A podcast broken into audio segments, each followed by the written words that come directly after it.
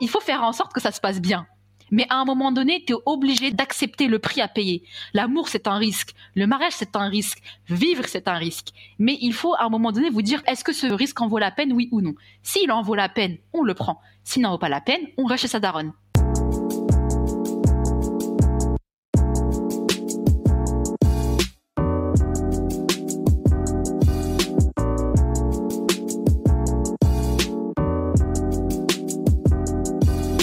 Salut ma cop, j'espère que tu vis ta meilleure vie. Bienvenue sur ce nouveau podcast. Aujourd'hui, on parle de mariage.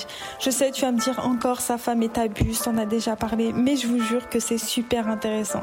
Et en plus, je ne suis pas toute seule. Je suis accompagnée par notre Dina Kader internationale et elle nous apporte son point de vue et son avis bien aiguisé sur les questions que vous m'avez posées autour du mariage et des moukhabala. Prends donc un thé ou un petit café et rejoins-nous pour un moment de discussion et d'échange. Les questions tournent autour de la rencontre, de la sexualité, des tabous autour de ça et de la communication avec ses frères et son entourage. Allez, sans plus tarder, let's go. Très bien. C'est parce que je suis farha, le farha, eh, on est en train d'évoluer doucement, doucement, mais on évolue. Ça fait plaisir. L'insen toujours ça fait plaisir. Bienvenue dans ce podcast. Je suis en compagnie d'une invitée de renom, que dis-je, de prestige, Safa et toi. Les gens se frottent les mains. Il y a les gens, ils ont lu le titre ils font semblant qu'ils sont pas intéressés, genre ouais, euh, encore un podcast euh, où deux rebeux parlent de mariage. Franchement, on en a par-dessus la casquette.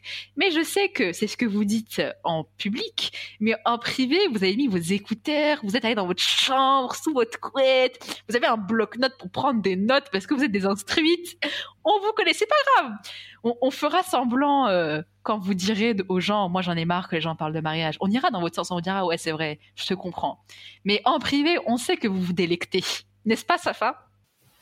C'est ça, c'est ça. C'est vrai que c'est un sujet qui est très euh, très tendance. Hein. Les gens aiment bien parler de mariage. Après j'ai envie de te dire ça se comprend. Hein. Ça se comprend, ça fait rêver. C'est des papillons dans le ventre, c'est des paillettes dans les yeux. Du coup je comprends pourquoi ça fait rêver les gens. Mais après, qui, qui mentent pas, hein, comme tu as dit, qui disent pas oui, arrêtez de parler de mariage, etc., sachant qu'ils aiment qu'on aime, qu'ils aiment qu'on parle de mariage. Mais euh, moi, comme je t'ai dit, moi j'abandonne. Moi, ma communauté, c'est des romantiques euh, incurables. Donc euh, j'ai essayé, j'ai essayé d'aller contre leur nature. Je leur ai dit non, on parlera pas de ce genre de sujet parce que nous sommes différents. mais bon, franchement, en vérité, on parle beaucoup de mariage, mais il y a quand même beaucoup de questions sur le mariage. Donc je pense qu'il est intéressant de se demander si on parle autant de mariage, mais qu'il y a quand même autant de questions, c'est que peut-être qu'on ne parle pas des bonnes choses. Peut-être qu'on répond pas aux bonnes questions. On n'a pas les bonnes réponses. Ouais, peut-être qu'on n'a pas les, bonnes réponses. Peut-être qu'on n'a pas les, bons angles d'attaque aussi. Donc, euh, on va parler de mariage. Moi, ma personnalité fait que je ne suis pas quelqu'un de romantique. Ah, I'm sorry. Donc, on va pas parler de karakou et de jazz et, et de jibba fergani. Je suis désolée, on n'est pas là pour ça. On va essayer de dire les termes, n'est-ce pas, Safa? Je compte sur toi pour dire les termes on va essayer d'aborder euh, des questions euh, qu'on estime qui sont souvent traitées effectivement mais qui sont pas traitées peut-être de manière, je dirais pas exhaustive, parce qu'on pourra jamais être exhaustive et euh, on pourra jamais tout dire sur ce thème. Mais je me dis qu'on va essayer de faire en sorte que ce soit divertissant, parce qu'on est là pour ça aussi. On est là pour le show, on est là pour, on est là pour le spectacle. mais on est aussi là pour réfléchir, pour cogiter, et on espérera, avec toute la modestie et l'humilité possible, euh, vous apporter peut-être les pistes de réflexion En tout cas, nous, on se positionne en tant que grande sœur ou que grande cousine ou, que copine tout simplement. Et euh, ce qu'on va apporter, c'est nos conseils, c'est notre avis d'un point de vue euh, bah, de femmes déjà racisées, de femmes issues de, bah, de familles d'immigrés également. Voilà, donc ce qu'on va dire sera forcément le fruit de notre propre subjectivité. je suis certaine que beaucoup de personnes ne se reconnaîtront peut-être pas dans les discours qu'on aura c'est pas grave. On, ça ouvrira un dialogue et un échange. C'est ça, on n'est pas besoin, on n'a pas, on n'est pas obligé d'avoir tous le même avis et tous le même euh, Tout à fait. point de vue. À partir du moment où on, on se tire pas à la gueule et qu'on se jette pas des assiettes, tout va bien. Mais voilà, donc forcément, euh, il faut garder en tête que nous sommes de, des jeunes femmes euh, musulmanes de naissance, issues d'une culture berbéro-africaine, nord-africaine. Donc il y a forcément des comment dirais-je des composantes culturelles et traditionnelles qui vont entrer en jeu. et qui feront peut-être pas l'unanimité, qui seront peut-être pas, vous allez peut-être pas vous reconnaître dans tout ce qu'on va dire, mais c'est pas le but. Le but c'est vraiment de, créer un échange. Si tu veux, moi, les podcasts, après, je sais pas comment tu appréhendes les podcasts, parce que je sais que toi, tu as l'habitude de faire des podcasts. Safa, tu es, tu es une pionnière. Est-ce qu'on peut le dire? Es une pionnière en la matière. Non, moi j'aime bien les podcasts parce que ça permet d'échanger, on peut discuter, ça permet de confronter certaines idées. Et je trouve que c'est beaucoup plus enrichissant de, de mhm. discuter euh, comme ça. Et même c'est beaucoup plus chaleureux, tu vois. Genre une personne, elle va nous écouter, elle va se dire ah bah c'est comme si j'étais avec elle. Exactement le. C'est comme si je participais à la conversation. Et ça, je trouve ça trop trop bien en fait. Et c'est ça que j'aime le plus en fait dans les podcasts, c'est de pouvoir échanger et discuter autour d'un sujet. En plus, le mariage, c'est un sujet euh, voilà qui est qui est plutôt intéressant. On a plein de choses à dire. Donc, euh, je pense que ça promet d'être un, mm. un, podcast. C'est ça. En fait, ce qu'on a vraiment envie de retranscrire comme ambiance dans ce podcast, c'est euh, comme si moi et Safa, on s'appelle au téléphone, on discute, voilà, on raconte notre vie, et vous, vous êtes témoin. voilà. Vous, euh, vous assistez un peu à cette discussion. Donc forcément, l'échange, il sera fait en différé parce que nous, quand on va parler, on va parler juste nous deux. Mais on espère que ça ouvrira des, des échanges. Je crois que sur Apple Podcast, on peut laisser des commentaires, il me semble. Je, suis nouvelle dans les podcasts, donc je connais pas trop. Euh, je suis encore néophyte, on va dire. Mais oui, sur Instagram, de toute façon, vous pouvez nous retrouver sur Instagram. Safa, je te laisse faire ta pub. Oui, donc vous pouvez me suivre sur mon Instagram personnel, donc Safa et toi, sur lequel je poste euh, du contenu, on va dire euh, lifestyle, on va dire développement personnel et spirituel. Euh, du contenu motivation, euh, organisation de temps quand ça m'arrive, productivité. Et vous pouvez également me suivre sur mon autre Instagram, Accès Business, Accès Coaching, parce que euh, je compte vous proposer très prochainement du coaching et de l'accompagnement. Donc, vous pouvez me suivre sur le cercle tiré du bas PRV, où vous pouvez accéder à du contenu gratuit autour du business pour pouvoir gérer vos projets. donc voilà, pour les personnes qui me connaissent pas, bah moi c'est Dina, Dina KDR. J'ai également un compte Instagram Dina KDR, voilà. Euh, je publie du contenu euh, un peu axé culture, société, actualité et surtout bonne humeur parce que j'aime pas me prendre la tête. Voilà, je suis quelqu'un de cool. Je suis, un, je suis un grand déconneur comme dirait. Euh, c'est qui qui disait ça sur Twitter? Est-ce que tu as la référence du même? Franchement, pas du Dylan là. Dylan qui disait moi je suis un grand déconneur. Ouais, je suis, je suis un déconneur de ouf, genre. Non, je vois pas. Bon, tant pis. C'est pas ah. grave, tu n'as pas. Tu, n'es pas assez. Je n'ai pas la culture. Je n'ai pas la culture. tu n'as pas la culture Twitter. Mais euh, voilà, moi, je, je, partage du sujet voilà, lié à la culture, l'actualité, euh, la société, euh, de la bonne humeur. J'ai aussi une chaîne YouTube, Dina KDR. D'ailleurs, toi aussi, je pense que je crois que tu as une chaîne. Je crois. Je, suis sûre. Tu vois une chaîne YouTube, Safa. C'est vrai que j'avais oublié de le préciser, mais j'ai bien une chaîne YouTube, Safa et toi également, où je partage plein plein de vidéos diverses et variées autour de plein de sujets qui sont intéressant à mon sens. Donc, euh, oui, je confirme. Euh, très, très intéressant. Cliquez sur abonner. Il faut s'abonner, il faut liker. C'est ça. Très important. et à côté de ça, je suis consultante. J'aide les personnes qui ont des blocages et des problématiques dans leur vie personnelle, affective, professionnelle, à aller de l'avant et à atteindre leurs objectifs et à exploiter leur plein potentiel. Euh, j'aide également les entrepreneurs euh, qui souhaitent se lancer dans leur business et qui ont des difficultés, euh, qui se posent des questions sur leur légitimité, sur la peur du lancement, la peur de l'échec, etc. Et voilà, je pense qu'on a fait le tour. D'ailleurs, je vais rebondir vu que j'ai parlé de légitimité. Quelle est notre légitimité à nous, Safa, dans ce podcast Quels sont nos diplômes pour parler de mariage Très bonne question. Bah écoute, j'ai un, un bac plus 3 en mariage. Donc ça fait trois ans que ça fait trois ans que je suis mariée maintenant. Alhamdoulilah. Euh, du coup, euh, je me sens assez légitime d'en parler. En plus, moi, j'ai des petites sœurs, tu vois. Donc, je suis la grande sœur, je suis la plus grande de, de ma famille. Bon, j'ai un grand frère aussi, mais je suis la, la, plus grande de ma famille. Et du coup, c'est des sujets quand même qui m'intéressent parce que je, je me dis, mes sœurs aussi vont passer par là. Elles vont passer par le mariage, elles vont passer par cette phase par laquelle je suis passée. Et moi, c'est vrai que j'ai manqué en fait de ça. J'ai manqué d'une grande sœur qui pouvait me m'accompagner en fait dans dans ce cheminement du mariage, m'accompagner dans, dans mes questionnements parce que c'est vrai que poser ces questions à sa mère, c'est bien, mais avoir une grande sœur, c'est. Hmm. Tu sais, t'es plus proche d'elle. Mais c'est aussi une autre génération. Parce que tu vois, ta mère, si as une bonne. À partir du moment où tu as une bonne relation avec elle, bien évidemment. Moi, personnellement, c'est mon cas. J'ai une relation qui est plutôt privilégiée avec ma mère, même si, effectivement. Euh, comme toutes les mères et les filles, on a, on a nos, petites, nos petites tensions, nos petites disputes comme tout le monde. Voilà. Pareil, moi, vu que j'ai pas de grande sœur, il y a certaines questions, j'ai pas non plus de cousine, voilà. Là, elle, la position d'aînée, elle est ingrate quand même on inaugure tout, on inaugure tout, on se casse la gueule pour les autres. Franchement, c'est ingrat. De quoi personnellement, il y a des questions euh, que je sais que je pourrais poser à ma mère parce que quand même, voilà, ma mère, euh, elle est pas non plus, euh, elle est pas non plus fermée. Mais je sais qu'il y a des questions, par exemple, je préférais les poser à ma tante, qui est sa petite sœur.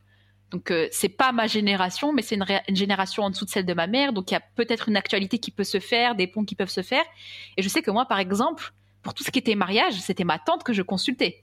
Ma mère, je la consultais, mais les conseils de ma mère, pas que je les prenais pas en compte. Je me disais ouais, mais ça parce que je suis sa fille. C'est peut-être pas objectif. J'aimais bien faire converger la vie de ma mère et la vie de ma tante pour voir euh, lequel se valait. en tout cas, moi aussi, j'ai fait le, j'ai été dans la même école que toi, Safa, avec plus 3 en, mariage. Euh, on a le même âge, il me semble. T'es de 96, toi aussi? Ouais, ouais, on a le même âge, sauf que toi, t'es de début d'année et moi, je suis fin d'année. Ouais, je suis ton aîné. Tu dois me, tu dois me respecter. normalement, tu m'appelles Tata, normalement. normalement, tu m'appelles Tata, Safa. T'es trop, mal, t'es, trop mal poli, Safa. T'es trop à l'aise. ouais, donc bac plus 3 en mariage. On s'est mariés toutes les deux en 2018 euh, il me semble, hein, ouais. Ah, on est connectés, hein. Mais grave. C'est grave, trop mignon, wesh. Hey, copié, qui a copié qui? Je pense que je me suis mariée avant toi, par contre. C'est toi qui m'as copié. C'était mariée quel mois? Maenda, Maenda. Moi, je me suis mariée en janvier, hein, hiver et tout. Et toi, madame Tu m'as volé mon mois d'anniversaire en plus. C'est grave. Moi, je me suis mariée en juillet. Ah, tu vois. Donc toi, t'as, t'as, toi, t'as tes trois ans de mariage, ça y est. Ouais, ouais, bah là, ça Moi, je vais bientôt les, fêter, hein. Bientôt les Ah bah, ça a Inch'Allah, en, confi... en confinade. C'est ça. Je pense qu'on a assez parlé. Ouais. Est-ce qu'on peut passer... Euh, le, le, peuple réclame? Les questions. La foule est en délire, sa femme balance les questions qu'on y réponde. La foule attend. Mais c'est vrai que par rapport à ma dernière vidéo que j'avais faite sur YouTube, j'ai reçu plein, plein, plein de commentaires. Et d'ailleurs, j'ai vu que vous avez beaucoup réagi par rapport à cette vidéo. Elle a fait plus de 8000 vues. Donc la vérité, ne me dites plus jamais que ce sujet ne vous plaît pas. Safa va s'acheter une Porsche grâce à cette vidéo. Vous allez voir Safa va rouler avec un 4x4. Il aura écrit merci le mariage sur YouTube. Elle a mis la daronne à l'abri avec cette vidéo Safa. Suis morte. C'est exactement ça. Mais franchement, je, je savais que euh, ça allait plaire, mais pas à ce point. Franchement, franchement, et franchement, bah, je tenais à, à, remercier toutes les personnes qui ont partagé, qui ont liké, qui ont commenté ma vidéo, qui ont apporté des précisions et, euh, et qui ont bien aimé euh, le sujet, enfin le, le, point de vue que j'ai apporté à ce sujet-là. Donc, bah, je, je, tiens à remercier euh, toutes ces personnes-là. Et justement, j'avais reçu plein de commentaires par rapport à ça, et j'avais également fait une FAQ hier, il me semble, pour vous demander si vous aviez plus de questions ou de précisions sur lesquelles vous souhaitez que que, que, je réponde. Du coup, c'est ce qu'on va faire avec Dina aujourd'hui. Nous allons prendre ces questions one by one, une par une. On va les traiter, on va les, on va les décortiquer pour vous apporter plus de précision et pour, euh, on va dire, étoffer un peu plus la vidéo. Ça me va. Le programme me plaît. Je signe. C'est ça, le programme est très très intéressant parce que euh, il va s'axer sur plusieurs euh, petites catégories. Il y aura toute la catégorie autour du mahram, donc euh, comment trouver un mahram, choisir son mahram, etc. Il y aura une catégorie sur la rencontre avec la personne, comment rencontrer la personne, comment avoir des opportunités de rencontre et, tout ça. Que on va pas répondre aux questions d'ordre religieuse. Oui, bien sûr. Parce que c'est pas à nous de le faire. On n'a pas cette prétention ni la légitimité. Et euh, on vous encourage à pas euh, vous arrêter à ce que un tel ou la grand-mère ou le grand-père vous a dit que c'était haram, que c'était pas haram, que c'était halal, que c'était pas halal. Euh, pour toutes les comment dirais-je les situations un peu particulières, etc. Référez-vous à des personnes de science, à des personnes savantes, à des personnes qui connaissent pas des gamines de 24 ans qui ont un bac plus 3 en mariage. voilà. Mais exactement, c'est ça. C'est vrai que c'est important de le préciser parce qu'on n'a aucune légitimité de parler de religion. Euh, même si voilà, on est toutes les deux musulmanes, mais après voilà, euh, on peut pas vous dire que ça c'est halal, ça c'est haram. Vraiment, euh, dirigez-vous vers des personnes de science, c'est beaucoup beaucoup mieux et au moins vous aurez des bonnes réponses à, vos questions. Ensuite, il y aura une il y aura une, une catégorie autour de la communication familiale, donc comment instaurer le dialogue autour de ce sujet, et on aura, on va également traiter les questions autour des, des rendez-vous, comment on s'organise la muqabala et la dernière question, la dernière catégorie sera autour de la sexualité. Va-t-on vraiment aborder ce sujet, Safa? Ah bah, je pense qu'on est bien obligé. Hein. ce sera euh, ce sera la dernière catégorie. Donc euh, si ça vous intéresse, euh, restez jusqu'à la fin du Restez branchés.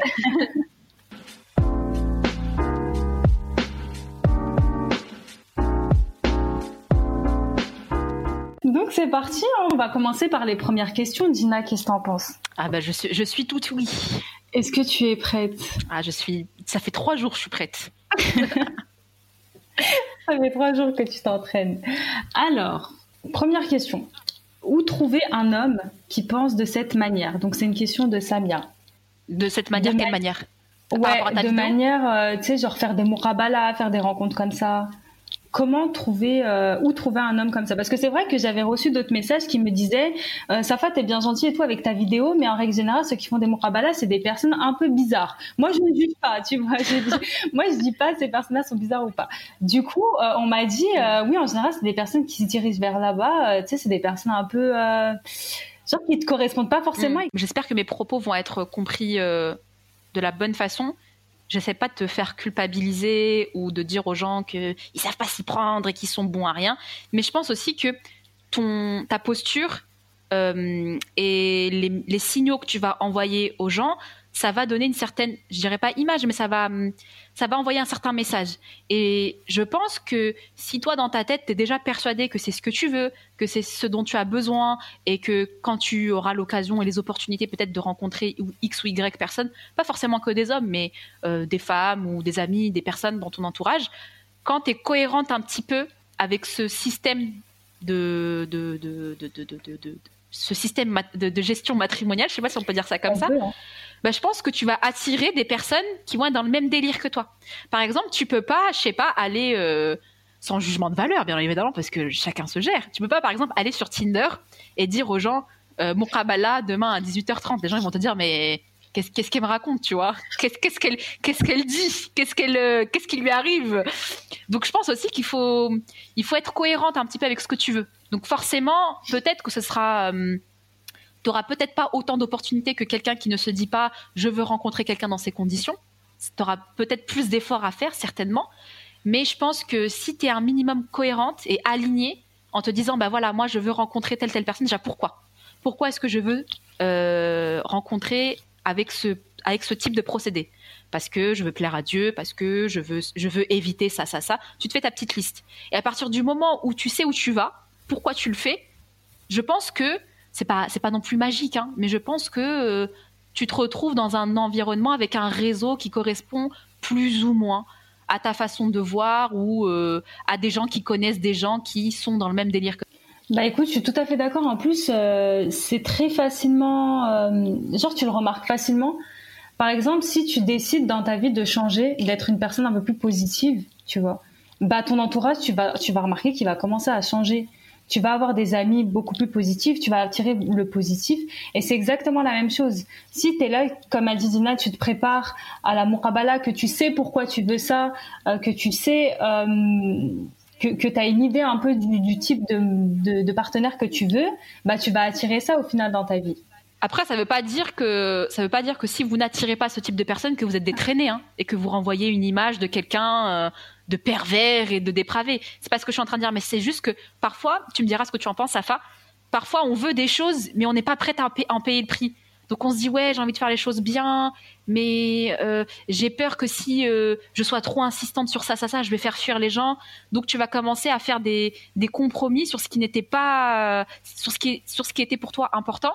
Et donc les gens ils vont avoir du mal à comprendre où tu te situes. Attends, est-ce qu'elle veut faire les choses bien ou est-ce qu'elle veut le resto ciné, Netflix, FaceTime, tu vois?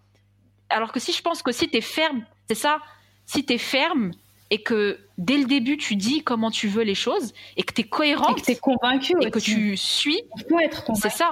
Bah les gens ils seront obligés soit d'aller dans ton sens, soit de, soit de te laisser là où tu es mieux. écoute voilà Ouais. moi ça me correspond pas c'est pas ce que je veux donc la personne elle va te laisser et c'est pas c'est pas c'est pas la fin du monde hein. c'est un bienfait pour toi même Ça fait une sélection naturelle, j'ai envie de te dire au moins. euh, de toute façon, moi, je pense que tout ce que Dieu nous a ordonné, c'est un bien pour nous. Donc, s'il nous a ordonné de faire des murabala, Mhm. c'est qu'il y a un bienfait derrière. Et je pense qu'il faut en être convaincu. Moi, je vais avouer, hein, genre, je vais pas vous mentir, quand j'étais plus jeune, pour moi, la murabala, c'était un truc, un délire. est-ce qu'on peut expliquer c'est quoi la muqabala parce que je sais pas je sais pas si on l'a fait ou pas Euh, la muqabala en tout cas telle que nous on la conçoit euh, je sais pas comment on appelle ça dans d'autres cultures dans d'autres euh, dans d'autres courants religieux en fait c'est l'idée de de, de rencontre. C'est la rencontre avec ton prétendant. Et souvent, quand on dit muqabala, on pense rencontre légiférée. c'est-à-dire avec un prétendant, genre tu rencontres ton ton ton partenaire, est-ce qu'on peut dire que c'est un partenaire? Ouais, ton, ton, prétendant, plutôt. prétendant, ouais tu le rencontres, mais pas genre en tête à tête, euh, sur un parking, euh, sur des, dans, des, dans des histoires sordides. voilà, tu le rencontres avec un mahram. Le mahram, c'est un homme avec lequel tu ne peux pas te marier. Donc ça peut être ton père, ton frère, ton oncle, ton neveu, ton fils. Voilà, parce que ton fils aussi est un mahram. Par contre, il faut préciser, ne ramenez pas vos petits frères de 3 ans et demi là. Il faut, qu'il soit pubère. Hein. il faut qu'il soit pubère, hein, c'est ouais, ça Ouais, il faut qu'il soit quand même. Enfin, il faut qu'il qu'ils aient le discernement. Voilà, qui, qui s'y connaissent un, minimum, tu vois. Genre, tu vas pas ramener ton, ton petit frère de 6 ans, tu vois, non, ça marche. Et c'est ce qui te permet, en fait, d'éviter l'isolement parce que, voilà, c'est pas un podcast religieux, mais c'était juste pour que on puisse avoir les bases parce que, voilà, l'isolement, en fait, euh, c'est pas tant la mixité qui est un problème dans la religion, mais c'est plutôt surtout l'isolement. Le fait de te retrouver. Euh, en tête à tête euh, avec un homme parce qu'on considère que la troisième personne c'est le diable. Après, voilà, on a peut-être des, on a peut-être des croyances euh, qui sont qui sont pas les mêmes. Il y a peut-être des gens qui vont euh, être euh, outrés en m'entendant dire ça, mais voilà, si on veut suivre l'orthodoxie, c'est-à-dire la voie traditionnelle islamique, techniquement, on est censé tous faire ça. Après, est-ce que les gens le font, est-ce que les gens le font pas? Chacun sa conscience. Mm. Mais voilà, ce podcast, il est fait pour répondre aux questions des personnes qui souhaitent s'engager dans cette voie. Exactement, c'est ça. Et justement, ce que je disais, c'était que moi, à la base, euh, quand j'étais plus jeune, on va dire à 15, 16 ans, 17 ans, 18 ans. je connaissais pas. Hein. Je ne connaissais mais pas du tout. Mais quand je te dis pas, du tout, je savais même pas que ça existait. Et, euh, j'en ai entendu vraiment parler très très très vaguement. Et pour moi, c'était un truc de dingue, genre que tu mm. ne connaisses pas la personne avant de te marier. Mais quel sacrilège Mais qu'est-ce que c'est ça? Mais jamais de la vie. Alors que et je trouve ça tellement dommage qu'on m'en ait pas parlé, genre en mode, euh, genre même dans ma culture, euh, enfin, tu vois, moi je suis algérienne, toi aussi, euh, on m'en a jamais parlé de ça. Genre moi. Il y a des aides.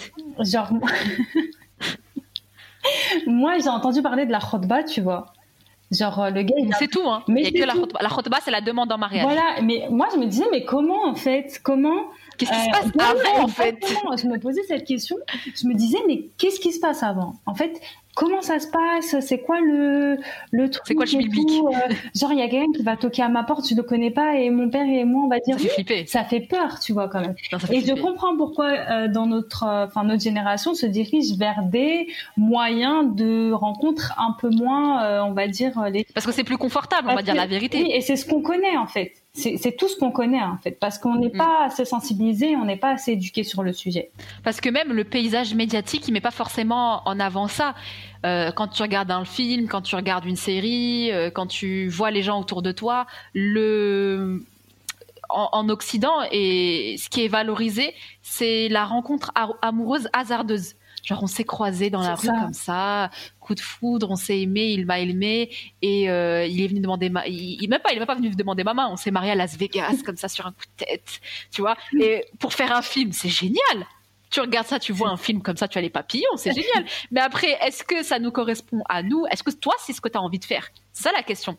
Et j'ai l'impression qu'on se pose même pas la question. On se dit, ben voilà, c'est ça. Euh, moi, euh, moi, par exemple, quand j'étais plus jeune, euh, je savais, pour moi, à partir du moment où il n'y avait pas euh, consommation, à partir du moment où il n'y avait pas des festivités, pour moi, pour moi, il n'y avait pas de mal en fait, tu vois. Genre si tu sors avec un mec ou quoi, bon, faut pas que ton père te voit, voilà.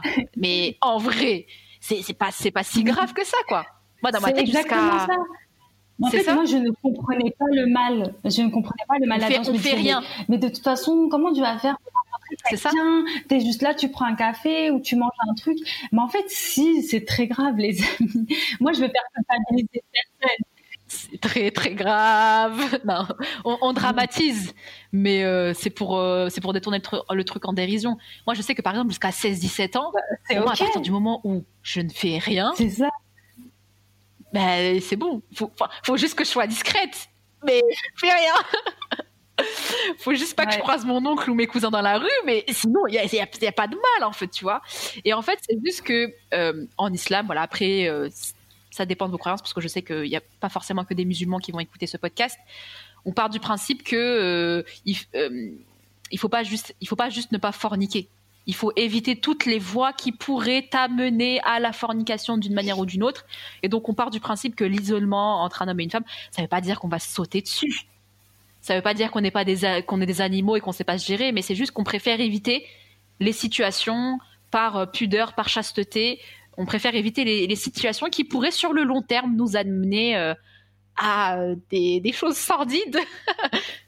Ah, des dérives. Non, mais après, si par exemple vous êtes dans le cas où euh, vous souhaitez vous détacher de tout ce qui est euh, euh, date, de tout ce qui est rencontre avant le mariage, mais dans un cadre non légiféré, et que maintenant vous souhaitez vous orienter plus vers des morabala, bah faut pas culpabiliser. Dieu est grand et Dieu est miséricordieux. Mm. Il faut pas vous dire ah mais moi j'ai mal commencé donc ça sert à rien maintenant que.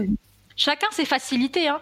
Peut-être que moi, ce que j'aime dire, c'est que peut-être pour toi que la mixité, l'isolement, euh, ce genre de choses qui sont euh, des péchés euh, en islam, c'est peut-être des choses que tu as du mal à délaisser, mais peut-être que Dieu t'a accordé d'autres facilités. Je sais pas, par exemple le jeûne. Par exemple, tu es quelqu'un, tu peux jeûner plusieurs fois dans la semaine, ton corps résiste, tu peux prier tard le soir, tu peux, tu n'as aucune difficulté à préserver ta pudeur, mais la mixité, voilà, c'est ton talon d'Achille, tu vois. Moi, c'est comme ça que je vois. C'est c'est pas dans le sens où c'est pas grave et on s'en fout, euh, euh, pump it up, mais c'est dans le sens où si tu veux euh, te réformer, fais-le avec euh, avec amour pour du divin, avec amour du divin et avec espoir espoir de, du pardon et espoir de la récompense. Parce que si tu es là en mode, ouais, je suis une dévergondée, je suis une perverse, j'ai fait X, Y, Z avec euh, Bilal, Samir et, et Hakim, pour moi, c'est une ruse du diable. C'est une ruse du diable il te dit que t'es foutu, que Dieu te pardonnera jamais, que de toute manière tout le monde fait comme ça et que c'est bon, enfin voilà, c'est trop compliqué de faire autrement. Et donc en te flagellant comme ça, euh, bah, le diable il te maintient euh, dans une situation qui déplaît à Dieu. Mais c'est exactement ça. Peu importe le nombre de dates que vous avez fait dans, dans une voiture devant dans le parking d'Auchan, il n'y a pas de problème. Vraiment, il n'y a pas de problème. Faut pas vous dire non mais moi je suis comme ça donc euh, c'est c'est fini pour moi. Les là c'est pas pour moi etc. Non non non. Si vous voulez mm. changer, vous pouvez changer Inch'Allah grâce à Dieu. Et ouais, c'est jamais jamais trop tard. Et même si vous avez commencé votre relation de manière assez sombre. de manière assez. Euh, il y avait une ambiance, disons, qui ne, qui ne permettait pas une élévation spirituelle. Euh, bah, rien n'est trop tard. Si tant est que cette personne soit adaptée. Euh, enfin, si tant est que cette personne ait de la bonne volonté, elle aussi, et qu'elle soit dans le même délire que vous, qu'elle ait certaines valeurs alignées, vous pouvez très bien, bah voilà, je sais pas, par exemple, vous avez mis un an avant de vous rendre compte que bah, finalement, c'était pas ce que vous voulez, et que c'est pas ce qui plaît à Dieu et que vous n'avez pas envie de continuer comme ça, vous pouvez très bien décider, bah voilà, à partir de, à partir de maintenant, euh, on va euh, éviter euh, l'isolement tous les deux, on se verra dans des cadres qui nous le permettent, avec nos familles respectives, avec un mahram, et il n'y a pas de souci vous avez, on a tous droit. Euh, la, religion, c'est un des rares domaines où vous avez le droit à une seconde chance. la vie ne vous pardonne pas dans la vraie vie, mais Dieu, lui, il vous donne plusieurs chances. Mais même les gens, ils ne te pardonnent pas. Mais, vrai, hein. mais Dieu te pardonne. Du coup, comme tu as dit, euh, même si vous êtes dans une relation, euh, c'est pas grave. Rien n'est trop tard. Rien n'est trop tard, c'est pas grave. Lancez-vous, faites les choses bien. Même si vous viviez ensemble, hein, même si vous viviez ensemble, que vous aviez même un enfant euh, hors mariage, etc. C'est jamais trop tard. On a dit qu'on n'allait pas parler de religion, mais finalement on est là, on parle de religion. Et c'est parce que vraiment, c'est pour vous, pour vous dire que ne vous dites pas, euh, je peux pas, je peux pas, je suis. Moi, je me rappelle une fois, il y avait une, amie à moi qui me disait, euh, qui m'avait dit une phrase qui m'avait trop marqué je lui avais parlé de ma volonté justement de j'étais au lycée j'avais 16 ben voilà c'était l'âge où j'ai mis le voile. Je lui avais dit ouais tu sais euh, j'ai envie d'arrêter ça ça ça j'ai envie de faire ça ça ça. Et j'en ai parlé à ma meilleure amie de l'époque. Elle m'a dit euh, m'a dit une phrase qui m'avait à la fois euh, pétrifiée et très très attristée. Elle m'a dit tu sais j'ai l'impression d'être tellement loin de Dieu que je peux pas revenir vers lui ça me brise le cœur. Et en fait, il faut, il faut pas que vous vous, il faut pas que vous sombriez dans, les, dans le désespoir. Quand on parle de confiance en soi, quand on parle de développement personnel, c'est également dans la religion. Parce que si vous avez, euh, si vous avez une mauvaise image de vous, vous allez avoir une mauvaise image de Dieu. Si vous avez une, mauvaise image de, de, Dieu, vous allez avoir une mauvaise image de vous. Donc c'est confiance en soi et confiance en Dieu, c'est souvent lié. Ça ne veut pas dire que vous êtes Dieu, ne me faites pas dire ce que je n'ai pas dit, mais ça veut, ça veut dire que souvent quand tu te dis euh, mon âme est faible, je ne peux rien faire, tu pars du principe en fait que Dieu n'est pas capable de te faire faire les mm. choses. Tu vois Et vice versa, quand tu pars du principe que Dieu ne peut pas te pardonner, tu pars du principe que toi, euh, ça y est, euh, poubelle, il n'y a plus rien à faire. Mais c'est ça, en plus, il nous dit invoquez-moi et je vous exaucerai. Il n'y a pas plus. Dieu est à, Dieu est à l'image que, que l'on que l'on se fait ça, de lui. Il y a plus il y a pas plus parlante comme phrase. Donc invoquez-le, demandez pardon et euh, et bismillah, c'est parti pour les murabala. Euh, on, on, va faire des petites rencontres avec des messieurs de manière légiférée. on va faire des speed dating version halal. il me semble que, bon, petit aparté, mais il me semble que j'avais vu un, un, truc comme ça. Hein, qu'ils avaient créé un une de... sorte de concept avec des speed, des speed dating version halal. Franchement, à partir du moment où il y a un bah, mahram, à partir du moment où il y a un mahram. En vrai. Il n'y a pas de mal. Je me dis, il y a pas. C'est original. Je sais pas si moi je le ferais. Il faut oser. Mais, mais c'est un concept. Mais en soi, à partir du moment où c'est ah carré et qu'il n'y a pas d'isolement, euh, la forme est peut-être euh, originale, mais si ça, si ça peut vous permettre de faire des rencontres euh, qui changeront votre vie, alors, allez, oh, il, ne, il, ne, faut pas s'en priver. Hein. Dating. Bon, en vrai, ils devraient faire ça dans les mosquées. Ah bah, je, je sais. Mais les gens, ils ont la flemme. Ils ont la flemme. Mais comme je t'ai dit, j'ai l'impression, euh, au Moyen-Orient, tu sais, c'est très, très populaire, les murabala. Vraiment, ah ouais c'est super populaire, que ce soit les jeunes, que ce soit les, euh, les femmes de notre génération ou les gars de notre génération. Pour eux, c'est un truc super euh, normal. Tu vois, vraiment super normal. Mais je pense que c'est nous, en fait, dans notre culture francophone. Parce qu'il y a le, le, le fantasme de l'amour hasardeux. C'est ça. Et en fait, tant qu'on a ça dans la tête, tant qu'on se dit l'amour, ça doit être le fruit du hasard euh, ou quoi que ce soit, ben on a du mal à envisager d'autres manières de voir. Et en fait, il faut vraiment se dire que c'est culturel. Tu vois, tu peux, euh, tu peux avoir un coup de foudre et tomber amoureuse et vous vous mariez et tout va très bien et c'est parfait. Mais il y a aussi d'autres, il y, a aussi d'autres manières de, se rencontrer. Donc oui, c'est peut-être pas romantique euh, dans l'idée que, occidentale que l'on se fait de la romance et euh, du glamour et du sentimental. Mais euh, ouais, l'idée que euh, on ait dû peut-être organiser une rencontre, tu peux très bien romantiser ça à ta sauce. Muqabala is the new romantic. mais c'est mais c'est tout à fait ça. En plus, ça me fait penser à un livre que j'ai lu il y a pas très longtemps, enfin que je suis en train de dire que j'ai pas terminé. Je vais vous donner le titre, il est un peu long. On le mettra dans la description. On mettra dans la description une biographie, donc n'hésitez pas à consulter. C'est de l'amour, ce que l'islam a à dire à notre temps de Mohamed Oudihet. Et ce livre, il est super, super intéressant. Vraiment, il est super intéressant. Il parle de divorce, il parle de rencontres avant le mariage, il parle de tout ça. Et en fait, ce qui est intéressant, c'est qu'il euh, qu parle de l'amour moderne. Et, et, ça nous parle beaucoup. Moi, quand je l'ai lu, ça me parlait beaucoup, tu vois. Genre, il... en plus, il utilise un vocabulaire assez simple. Il y a plein de petites illustrations. Mm. Donc, vraiment, si c'est un sujet qui vous intéresse de, de comprendre, en fait, à, à, quel point on a été matrixé par la société, à quel point notre vision de l'amour est erronée, bah, je vous invite à, à, vous le procurer. Il est vraiment intéressant. Il est super facile à lire. Vraiment, il est super agréable. Je connaissais pas du tout. Ce sera dans la barre d'infos. Je sais pas combien de temps va durer ce podcast, mais je pense qu'il en vaudra la peine. Restez accrochés, prenez une tisane et installez-vous.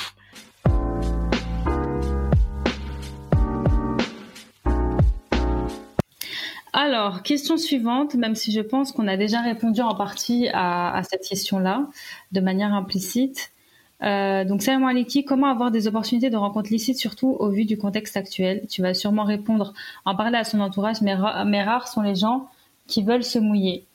Euh, bah pour répondre à cette question, comme on a dit précédemment, euh, si déjà toi tu es sûr de toi, si tu te connais, si tu as fait une introspection, si tu as pris le temps d'apprendre à, à, savoir ce que tu aimes dans la vie, ce que tu veux voir auprès des autres, euh, ce que tu veux voir chez ton futur partenaire, bah, je pense que comme on a dit précédemment, tu vas attirer des personnes qui te ressemblent et des personnes qui vont te correspondre.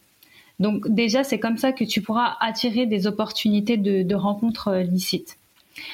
Et euh, si euh, d'entrée de jeu, par exemple, je vais dire un exemple au pif, mais tu, croises un gars euh, dans la rue, ce gars il t'aborde de manière très très gentille, tu vois, et te demande ton, numéro, bah tu peux très bien lui, lui dire, bah moi ça me genre c'est pas ma manière de fonctionner, donc si tu es vraiment intéressé, si voilà j'étais plus physiquement et que tu veux en apprendre un peu plus sur sur ma personnalité, sur moi, si si, si voilà il n'y a pas de honte, hein, il n'y a pas de souci bah tu, tu lui proposes bah, ce, ce type de rencontre, la murabala. Et si tu vois qu'il est réticent, qu'il commence à dire oulala, là c'est quoi ça? Bah tu sais que d'entrée de jeu, bah ça sert à rien, tu vois, ça sert à rien de perdre son temps. Donc déjà, comme on a dit, ça va faire une sélection.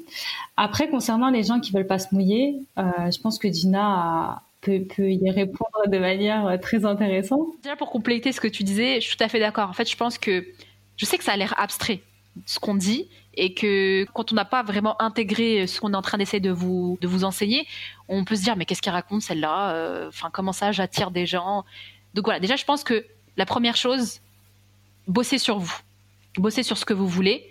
Et on n'a pas envie d'entendre ça quand on cherche l'amour, quand on cherche l'âme sœur. On veut juste, voilà, donne-moi des contacts, je m'en fous de ça. Mais franchement, les filles, bossez sur vous, essayez vraiment d'apprendre à vous connaître, essayez vraiment de savoir ce que vous voulez dans ce mariage, et vous allez forcément attirer des gens là-dessus. Cercle vertueux, c'est comme ça il y a des gens qui disent loi de l'attraction. Moi, j'appelle ça loi de la dua. Parce que ça aussi, il faut mettre ça en place. Invoquer Dieu, ça aide. C'est pas ce qu'on a envie d'entendre quand on est en train de chercher. Je sais. Quelqu'un te dit fais des doigts. Tu lui dis mais non, mais moi je veux maintenant. J'ai pas, j'ai pas envie de faire des doigts. Enfin, il y, a cet orgueil aussi où t'as envie de t'as envie de, t'as envie d'avoir ce que tu veux tout de suite. Mais prenez le temps. Ça, c'est la société matérielle qui fait ça. Hein. C'est ça. Je veux tout tout de suite. C'est Amazon, euh, Amazon Prime ou quoi? si c'est pas palpable, on a du mal. Alors que faire des doigts, il, se passe des choses. Il se passe des choses. Il y a plein de choses qui se passent, mais puisqu'on ne le voit pas, eh ben on le fait pas parce qu'on se dit ça sert à rien. Il faut le faire. Il se passe des choses de toi à Dieu parce que Dieu il peut décider de t'écouter ou bien de, de, te donner autre chose que ce que tu demandes. Mais déjà même toi, tu vas faire tes ablutions, tu vas faire ta prière, tu vas te poser, tu vas mettre ton petit habit là, ta, petite tenue de prière mignonne, tu vas mettre ton petit tapis et tout, tu vas t'agenouiller, tu vas dire Ya Allah, euh, par exemple, Dieu, euh, donne-moi le mariage bah déjà rien que ça, tu invoques pour Dieu, mais il y a aussi de toi à toi-même quelque chose qui se passe parce que tu te mets en condition de je veux le mariage, je veux rencontrer quelqu'un. Donc forcément, quand tu auras des opportunités, tu seras réceptive parce que des fois on a les opportunités, mais on n'est pas forcément réceptive parce qu'on n'est pas, hum, on n'a pas vraiment bossé à l'intérieur de notre tête. Donc il y a peut-être des prétendants qui peuvent, des potentiels prétendants qu'on va pas forcément voir parce qu'on va se dire oh mais non, euh, tant qu'il n'est pas venu euh, sur Insta me dire t'es mignonne ma chérie, euh, c'est pas vraiment une opportunité, tu vois. Donc il y aura peut-être des signes qu'on va pas forcément voir. Et deuxième chose, par rapport euh, au fait que certaines personnes ne veulent pas se mouiller, les filles, s'il vous plaît, n'en voulez pas à ces gens-là. La meilleure façon de rencontrer quelqu'un, c'est par le biais d'un intermédiaire. Que ce soit euh, halal relationship ou haram relationship, dans les deux cas, je pense qu'il n'y a pas mieux que quelqu'un, quelqu'un qui te connaît un minimum aussi, pas n'importe qui. Hein. Je te parle pas d'une d'une tante que tu vois une fois euh, une fois par an, euh, 15 jours dans l'année. Je te parle pas de ce genre de personne. Je te parle vraiment de quelqu'un, je sais pas, par exemple une amie, euh, une cousine avec qui tu es proche, quelqu'un qui te voit au quotidien et qui connaît également quelqu'un qui est dans le quotidien de quelqu'un d'autre et qui sait un petit peu comment il vit, comment comment il pense, etc de te proposer de faire une rencontre dans un cadre légiféré si tu le désires effectivement. Parce que déjà, ça met en confiance, tu sais d'où la personne elle sort. C'est pas quelqu'un, moi par exemple, quelqu'un qui m'aborde dans la rue, moi je panique. Je, quelqu'un qui vient me parler sur les réseaux sociaux, moi je, moi je peux pas. Et, et, je juge pas les personnes qui se rencontrent comme si, mais, mais je dis juste que dans ma personnalité, moi je suis angoissée je vais me dire le mec, en fait, c'est un pédophile derrière son profil. Il va venir chez moi, il va me couper en petits morceaux, on va me trouver dans une Clio 3, dans un sac poubelle. moi, je peux pas rencontrer les gens comme ça, c'est pas possible. Donc, j'ai besoin en fait de me dire, ouais, il y a quelqu'un derrière, tu vois. J'ai besoin d'avoir, euh, j'ai besoin de pouvoir remonter la bibliographie, tu vois, de me dire cette personne, eh, c'est parce qu'il y a un tel, il est ami avec elle. Moi, ça me rassure. Après, je comprends aussi que certaines personnes, elles ont peur de, de faire l'intermédiaire parce que euh, dans le cadre de relations légiférées, elles peuvent pas juste vous donner le numéro. enfin, elles peuvent le faire. Mais là, on est dans un podcast sur les muqabala. Donc, on part du principe que vous voulez pas forcément rencontrer les gens de cette manière. Donc, c'est-à-dire que, euh, par exemple, ta copine, elle va, elle va te mettre en relation avec euh, l'ami de son mari. Donc, qu'est-ce qui va se faire? Dans le cas où tu veux faire les choses de manière propre et carrée dans les règles de l'art, ben, le mari va discuter avec son ami, le mari va répéter à sa femme, la femme va venir te répéter à toi. Donc, ça veut dire que entre vous deux, il y a un couple. C'est encore plus facile si c'est un mahram, un, homme genre qui parle avec le mec et toi tu parles avec lui. Mais là on parle par exemple d'une copine. Euh, le mec il se rend compte que je sais pas, tu lui plais pas physiquement, ça arrive. Euh, oui, ça fait mal au cœur, euh, tu souffres et t'es en PLS dans ton lit en te disant je ne lui plais pas. Mais c'est des choses qui peuvent arriver. Le mec, je sais pas, tu lui plais pas physiquement, je sais pas, il y a quelque chose, il y a quelque chose qui va pas, il est, plus forcément intéressé, ou juste le mec finalement il se rend compte que ça lui convient pas ce mode de fonctionnement. Il va arrêter de répondre ou bien il va annuler euh, la proposition. Et toi bah tu vas être en, mental breakdown et ça, ça, va être ta copine qui va devoir te ramasser la petite cuillère. Et il y a des gens parfois euh, il y a des gens qui sont pros. C'est-à-dire que la, la relation n'aboutit pas mais euh, comportement. Comportement, bah ouais. Genre, ils arrivent à se gérer. Et il y a des gens, euh, c'est normal, en fonction de la. Il y en a, ils t'en veulent, hein. Il y en a, ouais, moi ça m'est arrivé. Ouais, ils t'en veulent. C'est pour ça que j'en parle, c'est parce que moi ça m'est arrivé. Parce que moi mon, mon conjoint, je l'ai rencontré comme ça. C'est une ancienne voisine à moi et qui a fait, euh, si tu veux, l'intermédiaire. Bah ça s'est très bien passé, on s'est mariés, etc. Moi j'ai voulu reproduire la même chose avec d'autres personnes. J'ai déjà perdu une copine à cause de ça, moi personnellement. Donc franchement, quand euh, je vois des personnes qui sont en colère, qui disent oui, les femmes mariées, vous présentez pas. Déjà, euh, toutes les femmes mariées n'ont pas forcément. euh, Par exemple, mes beaux-frères sont tous mariés, donc euh, je peux rien faire pour toi. Les copains de mon mari, peut-être que, que je sais d'avance qui te plairont pas. Peut-être par rapport à la religiosité, déjà rien que ça, par rapport à, à la pratique, etc. Parfois, oui, tu vas, tu vas voir qu'il y a plein d'hommes dans mon entourage, mais c'est peut-être pas des hommes qui vont te convenir. Donc, euh, ne partez pas du principe que les gens sont égoïstes et que ils veulent vous laisser dans le haram ou je ne sais pas quoi. N'ayez pas une mauvaise opinion des gens, c'est important. Qu'est-ce que t'en penses, Safa? J'ai beaucoup parlé. Non, moi je suis tout à fait d'accord avec ce que tu dis. Après, je pense que en tant que personne, il faut aussi prouver. Par exemple, si tu veux qu'une personne se mouille pour toi, il faut que toi aussi tu prouves que derrière, si que t'es prête à ce que ça se passe mal aussi, Mhm. et que t'es prête à, hum, à, je sais pas comment expliquer, mais à ne pas euh, te retourner contre ton ami en fait. Mhm. Parce qu'en fait, c'est plus ça qui pose le qui pose problème. Mhm. Moi, j'ai peur de mouiller parce que j'ai peur de mettre en péril certaines certaines de mes relations. Mhm. Tu vois ce que je veux dire? Parce que je me dis, la personne, comment elle va réagir si elle est face à un échec? Et moi, tu vois, genre, j'aime bien cette personne. Donc, je veux pas mettre en péril ça pour, euh, pour un truc qui, euh, je suis même pas sûre qu'il va aboutir. Donc, si toi, tu veux que tes personnes se mouillent pour toi, bah, prouve-leur que euh, derrière, tu es capable, en fait, d'assumer un, un échec. Donc oui, euh, je suis tout à fait d'accord avec toi, Safa. Je pense que je pense qu'on a dit euh, ce qu'il fallait dire là-dessus. Mais tu sais que là, je viens de recevoir un commentaire sur YouTube, genre vraiment à l'instant. hein. c'est un commentaire, c'est euh, c'est une meuf qui dit ça sert à rien de se marier, c'est que des problèmes et des casse-têtes les hommes. C'est vrai. Ah bah, elle a raison. hein. Mais après, c'est un choix à faire. Tu te casses la tête avec qui? Si tu te casses la tête avec quelqu'un qui te met bien, يحطك فوق فوق راسه اللقمة ينحيها من الفم تاع السبع. Moi, je me casse la tête avec des hommes comme ça.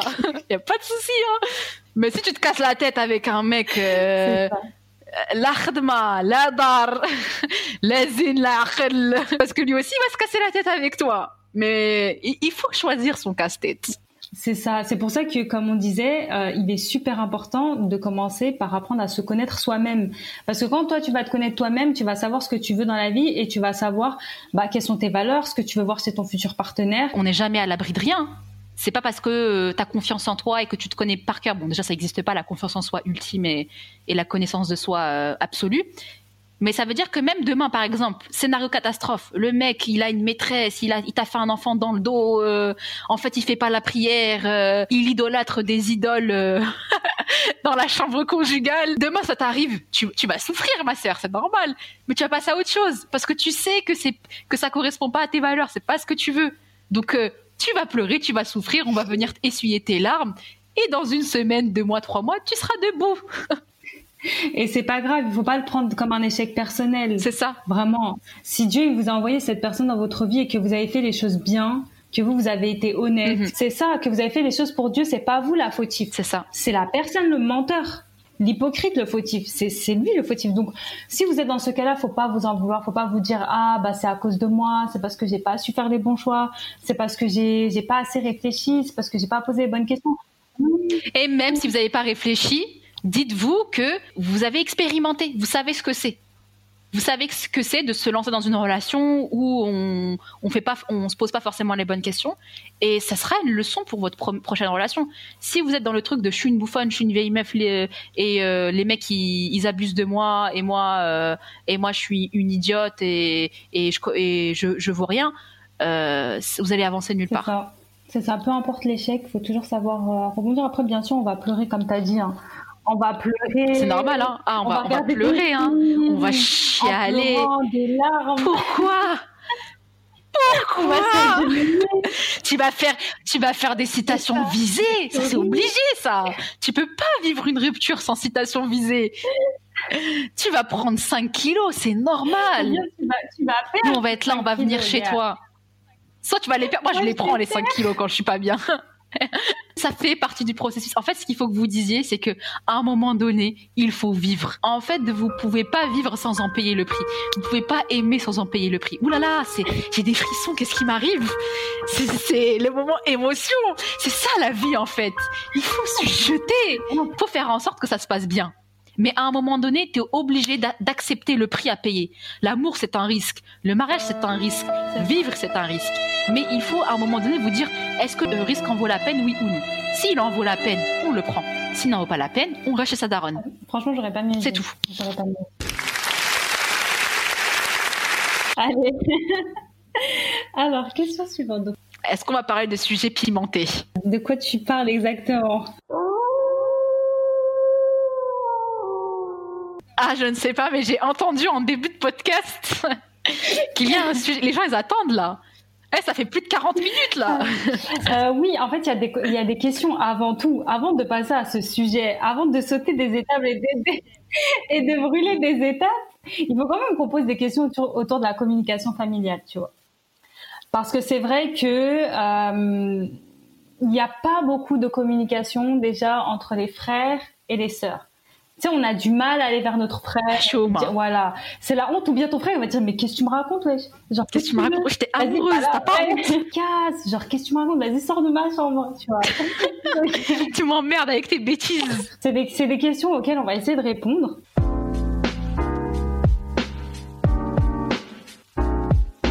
Et il y a une question qui est comment instaurer le dialogue avec ses frères? Moi, moi, je suis d'avis que si tu n'es pas obligé d'en parler, tu n'en parles pas. je, plaisante, bien sûr. Je trouve que les relations euh, fraternelles dans les fratries, elles dépendent beaucoup des parents en vrai. Parce que si tes parents, ils ont rien fait pour que tu sois proche de tes frères et sœurs, euh, à tort ou à raison, hein. Je blâme pas forcément les parents quoi que ce soit. Bon, je pense qu'il y a des parents qu'on peut blâmer. Il y a des parents aussi qui avaient peut-être pas forcément le temps ou qui eux-mêmes n'ont pas eu cette, chance euh, d'avoir pu vivre avec fratrie soudée. Mais c'est vrai que parfois, les tensions qu'il y a dans les fratries, j'ai pas envie de dire que c'est toujours la faute des parents, mais il y a, y a, souvent un terrain propice. Donc c'est vrai que si euh, tu as grandi dans une famille où euh, ta mère, elle a pas fait en sorte, ou, ta mère, elle a diabolisé ton frère, ah, ton frère, si c'est ça, si c'est si, il va, il va faire ce ça, c'est la honte. Si euh, tes parents, ils, ils dépeignent tes, tes fratries soit comme des rivaux, soit comme des personnes qui vont te casser la gueule à tout moment, forcément, quand tu auras envie de parler de choses qui seront importantes pour toi, tu auras du mal. Qu'est-ce que t'en penses, Safa? Moi, je suis tout à fait d'accord. Et dans mon entourage, je le, je le vois très bien. Hein. Je, je, vois ses frères un peu... Euh, on va dire, s'ils te croisent dans la rue, euh, même euh, comme ça. Des fois, les frères, ils font rien. Hein. c'est les darons, ils te disent ton frère, il va faire ça, ça, ça. Alors que ton frère, des fois, tu vas le croiser, normal. il va, il va, il va dire salut, ça va. Mais en fait, c'est comme tu as dit, c'est, ça vient des parents. Hein. Genre vraiment, moi, moi, je le dis, ça vient de l'éducation. Mm. Si, euh, si, si tu as éduqué ton fils comme étant genre le celui qui va qui, doit euh, être derrière sa sœur mais pas derrière sa sœur de manière positive mm. tu vois pas derrière sa sœur harcelé en, fait on peut le dire harcelé voilà voilà exactement en fait on donne après c'est pas forcément de la faute des frères mais on leur donne un rôle qui n'est pas à avoir en fait qui n'est pas le leur tout simplement mm. on leur donne un rôle qui qui va au-dessus de de, de ce qu'ils doivent faire en tant que frères. Genre c'est pas leur rôle d'aller frapper leur sœur parce que mhm. je sais pas moi, elles sont euh, au café avec leurs copines à, 14h30 de l'après-midi. C'est pas mhm. ça leur rôle.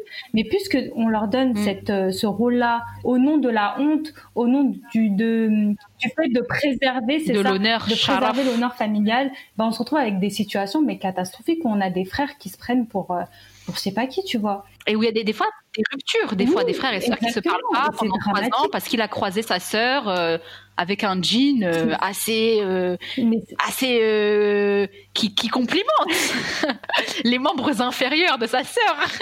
non mais j'en peux plus. Quand on parle de sujets sérieux. Ah on peut pas, on peut pas. Non mais c'est vrai, des fois des fois les frères sont des loups parce que les parents euh, les, les éduquent comme ça. Après, ça veut pas dire que eux ils ont pas une part de responsabilité et qu'ils peuvent pas remettre en question l'éducation qu'ils ont eue et que vos parents eux aussi peuvent pas remettre en question l'éducation qu'ils ont donnée à vos frères et sœurs. Mais je pense aussi que on pense que le problème c'est le frère ou la sœur, mais parfois c'est juste une discussion familiale qu'il aurait fallu avoir en disant que voilà il y a eu des rôles qui ont qui ont pas été euh, des rôles qui n'étaient pas forcément pertinents, qui n'étaient pas forcément utiles, qui ont bénéficié à personne, ni à la personne qui a subi la persécution, ni à la personne qui a persécuté. Et euh, parfois, juste en ayant ça en perspective, on a moins la haine, tu vois. Genre, tu te dis pas, mon frère, en fait, euh, il est fermé et tout. Tu te dis juste, bah ouais, il a dû, euh, il a dû composer avec ce qu'on lui avait donné. C'est ça. Et parfois, ça, ça ouvre une porte. Je suis tout à fait d'accord. Moi, je suis pour de toute façon. Si tu veux changer une relation, il faut commencer par te changer toi-même, tu vois. Si tu veux voir Tout à plus fait. de dialogue dans une relation, bah, il faut que toi, tu commences par dialoguer. Il faut initier Il faut toujours. toujours initier le changement. Si tu veux voir le changement, il faut que toi tu l'inities. C'est vrai que c'est compliqué de se dire oui, mais euh, moi si je commence à changer et l'autre je suis pas sûre qu'il va changer. En fait, on attend toujours de la part des autres, mais il faut que que ce changement vienne de nous. Donc si par exemple toi, tu as une relation un peu conflictuelle avec ton frère, bah essaye petit à petit. Et même s'il te casse les pieds, et même s'il te saoule, et même s'il est chiant, bah essaye petit à petit de dialoguer avec lui, essaye de lui parler, essaye d'engager le dialogue. Ce qu'il faut dire aussi, c'est que peut-être tu vas avoir la discussion avec ton frère, il va être réfractaire. Ouais. Peut-être qu'il va te rejeter en bloc et qu'il va te dire mais qu'est-ce que tu me racontes et tout et tout. Mais même s'il ne change pas, t'as semé une graine. C'est ça. T'as semé une graine et déjà tu lui as témoigné qu'il était possible de faire autrement. Que lui après il l'accepte ou qu'il ne l'accepte pas, c'est autre chose. Mais déjà dans son cerveau, il s'est dit ah, il y a d'autres manières de faire. Il y a d'autres configurations. Il y a d'autres relations que je, relations que je pourrais avoir avec ma sœur. Euh, et peut-être même, ça c'est au pire dans, le- pire des cas. Dans le pire des cas, s'il change pas et qu'il te rejette en bloc, au moins dans sa tête, il sait qu'il y a possibilité de faire autrement. Et parfois, ce changement, il va germer doucement. C'est ça. Peut-être dans six mois, peut-être après ton mariage, peut-être. Peut-être euh, Pour tes que- prochaines petites sœurs, si t'en as. C'est ça. Et pour, ou peut-être pour les, les nièces, peut-être lui-même pour ses propres filles plus tard, s'il en a. Peut-être qu'avec toi, il va pas changer, mais peut-être que euh, sur 10 ans, c'est long, c'est chiant, bien sûr, c'est injuste, mais il faut pas voir ça euh, sur du court terme. Il faut te dire que toi-même, en lui en parlant, ça peut te faire du bien. Donc même si lui, de son côté, il est réfractaire, toi, égoïstement et individuellement, ça peut t'apporter un bénéfice d'ouvrir cette porte si tu en ressens le besoin. Dans le meilleur des cas, il y a un changement. Dans le pire des cas, il y a un changement qui est différé, soit sur, euh, euh, du long terme, soit avec d'autres personnes. Et dans le pire, pire, pire, pire des cas, si rien ne change, t'as au moins mis dans sa tête que c'était possible de faire autrement. Après que lui ou pas il l'ait accepté, c'est autre chose. Je suis tout à fait d'accord avec ce que tu viens de dire. Et je pense que eux aussi, en tant que frères, euh, jouer la police, jouer le, le chevalier comme ça, je pense que ça leur plaît pas forcément, tu vois. Je Mm. pense que ça leur plaît pas forcément. Et, euh, et c'est vrai qu'engager le dialogue, comme tu as dit, même si euh, on n'a pas forcément de, de résultats immédiats derrière, c'est quand même important d'en Mhm. parler petit à petit. Voilà, une petite graine. Et même ça va, ça va envoyer un message. Par De exemple, les personnes déjà. autour de toi. Un message de Les, personnes autour de toi, euh, je sais pas, par exemple, tes tantines, elles vont te dire, ah, t'as vu, euh, euh, je sais pas, euh, ta cousine, un tel, t'as vu son frère comment il est fermé, et pourtant elle est partie le voir. Et les gens, tu pourras peut-être être, sans le savoir, je dirais pas un modèle, mais tu, tu vas, tu vas initier un changement qui va se répercuter d'une manière ou d'une autre. Peut-être pas pour toi individuellement, mais ça va peut-être donner un message euh, pour tes parents, pour euh, tes petites sœurs, pour tes cousines, pour tes amis, en leur disant, euh, tu vois mon frère comment il est? Pourtant moi je lui ai dit, hein. Ah je lui ai dit, hein. Bon, il a, il a mal réagi, mais j'ai eu le courage de lui dire. Tu lances un message en fait à, à- j'ai envie de dire à l'univers, mais, Mais à l'univers, oui. Hein. ouais c'est ça. Hein. à l'univers, hein, clairement. À l'univers, au monde, à ton monde, Au en monde fait, entier, à ton univers. C'est ça. Et rien Tout que ça, ça, petit à petit, effet papillon.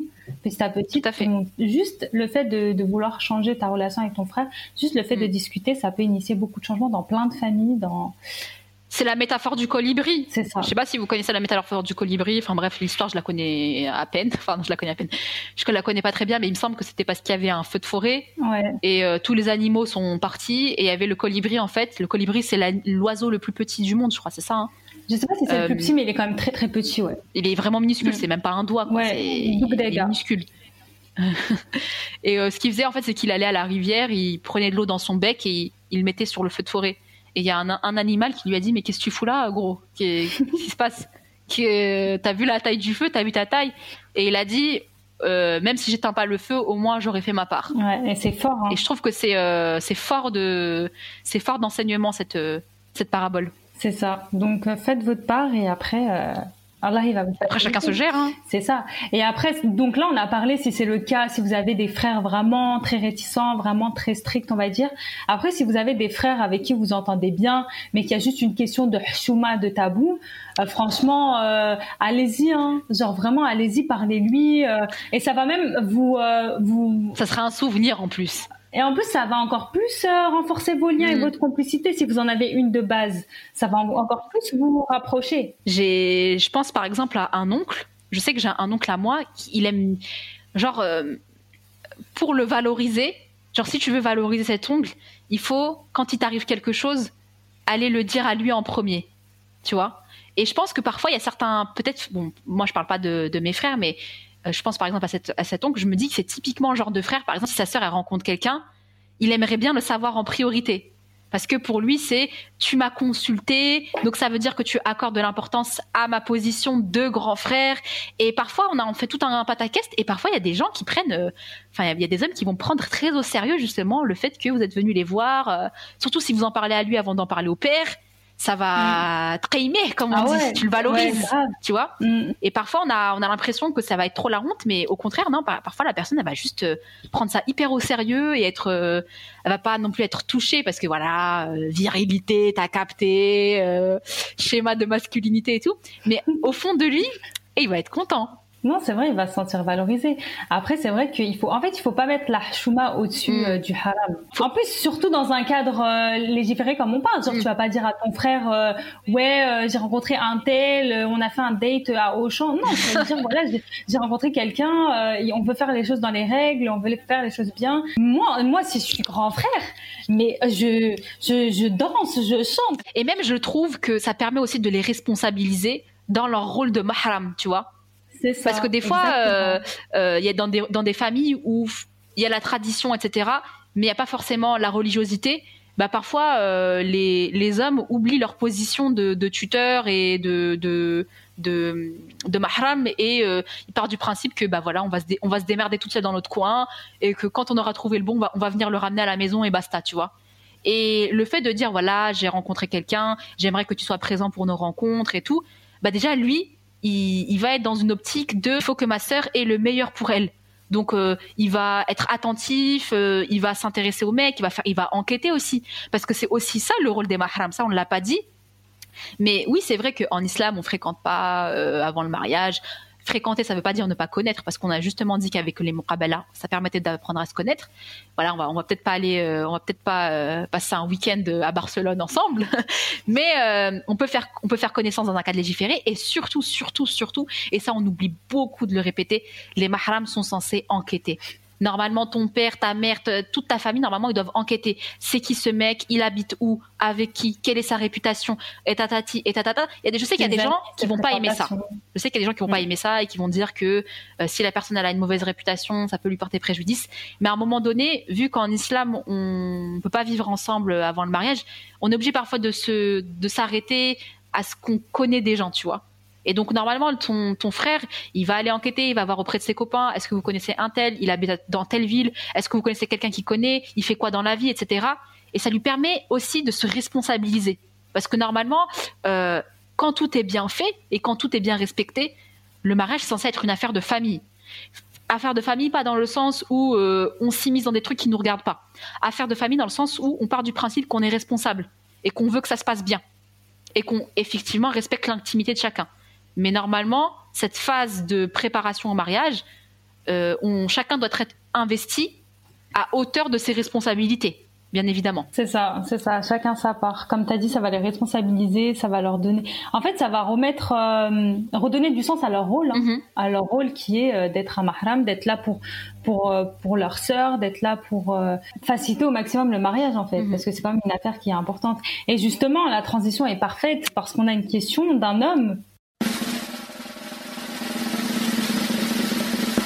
Ah oui, j'avais trop aimé cette question. d'un homme qui nous dit, en tant que frère, que peut-on apporter à sa sœur pour faciliter cette démarche-là, sans être intrusif et sans ingérence dans la vie de celle-ci? Je trouve cette question qui est super super intéressante. Que peut-on apporter euh, à sa sœur pour faciliter cette démarche-là? Bah, je pense beaucoup beaucoup d'écoute, savoir l'écouter, euh, ne pas se braquer directement comme on a dit précédemment.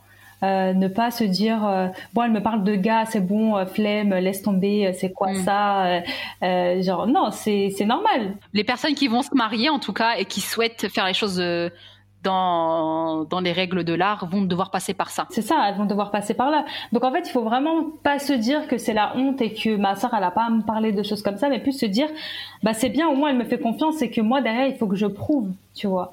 Il faut que je prouve mhm. que je sois digne de confiance. Il faut que je prouve que, euh, en tant que grand frère, bah, je, je suis tout, tout à fait capable d'endosser mon rôle, qui est d'être un mhm. mahram, qui est d'être là pour, euh, pour ma sœur, qui est d'être disponible pour les rencontres et, euh, et lui faciliter un maximum. Donc, quand il faut faire des, des rencontres, bah, aller avec elle.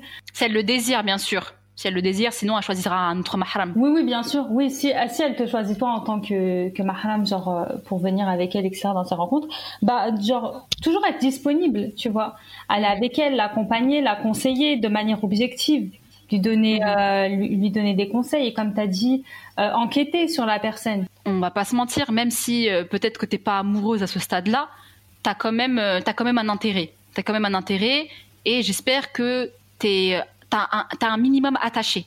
Ça veut pas dire que parce que oui, tu peux pas forcément tomber amoureuse tout de suite dans ces conditions-là, mais que voilà, il y a un truc qui se crée et parfois justement euh, ces petits papillons et tout, ça va t'empêcher de voir certaines choses.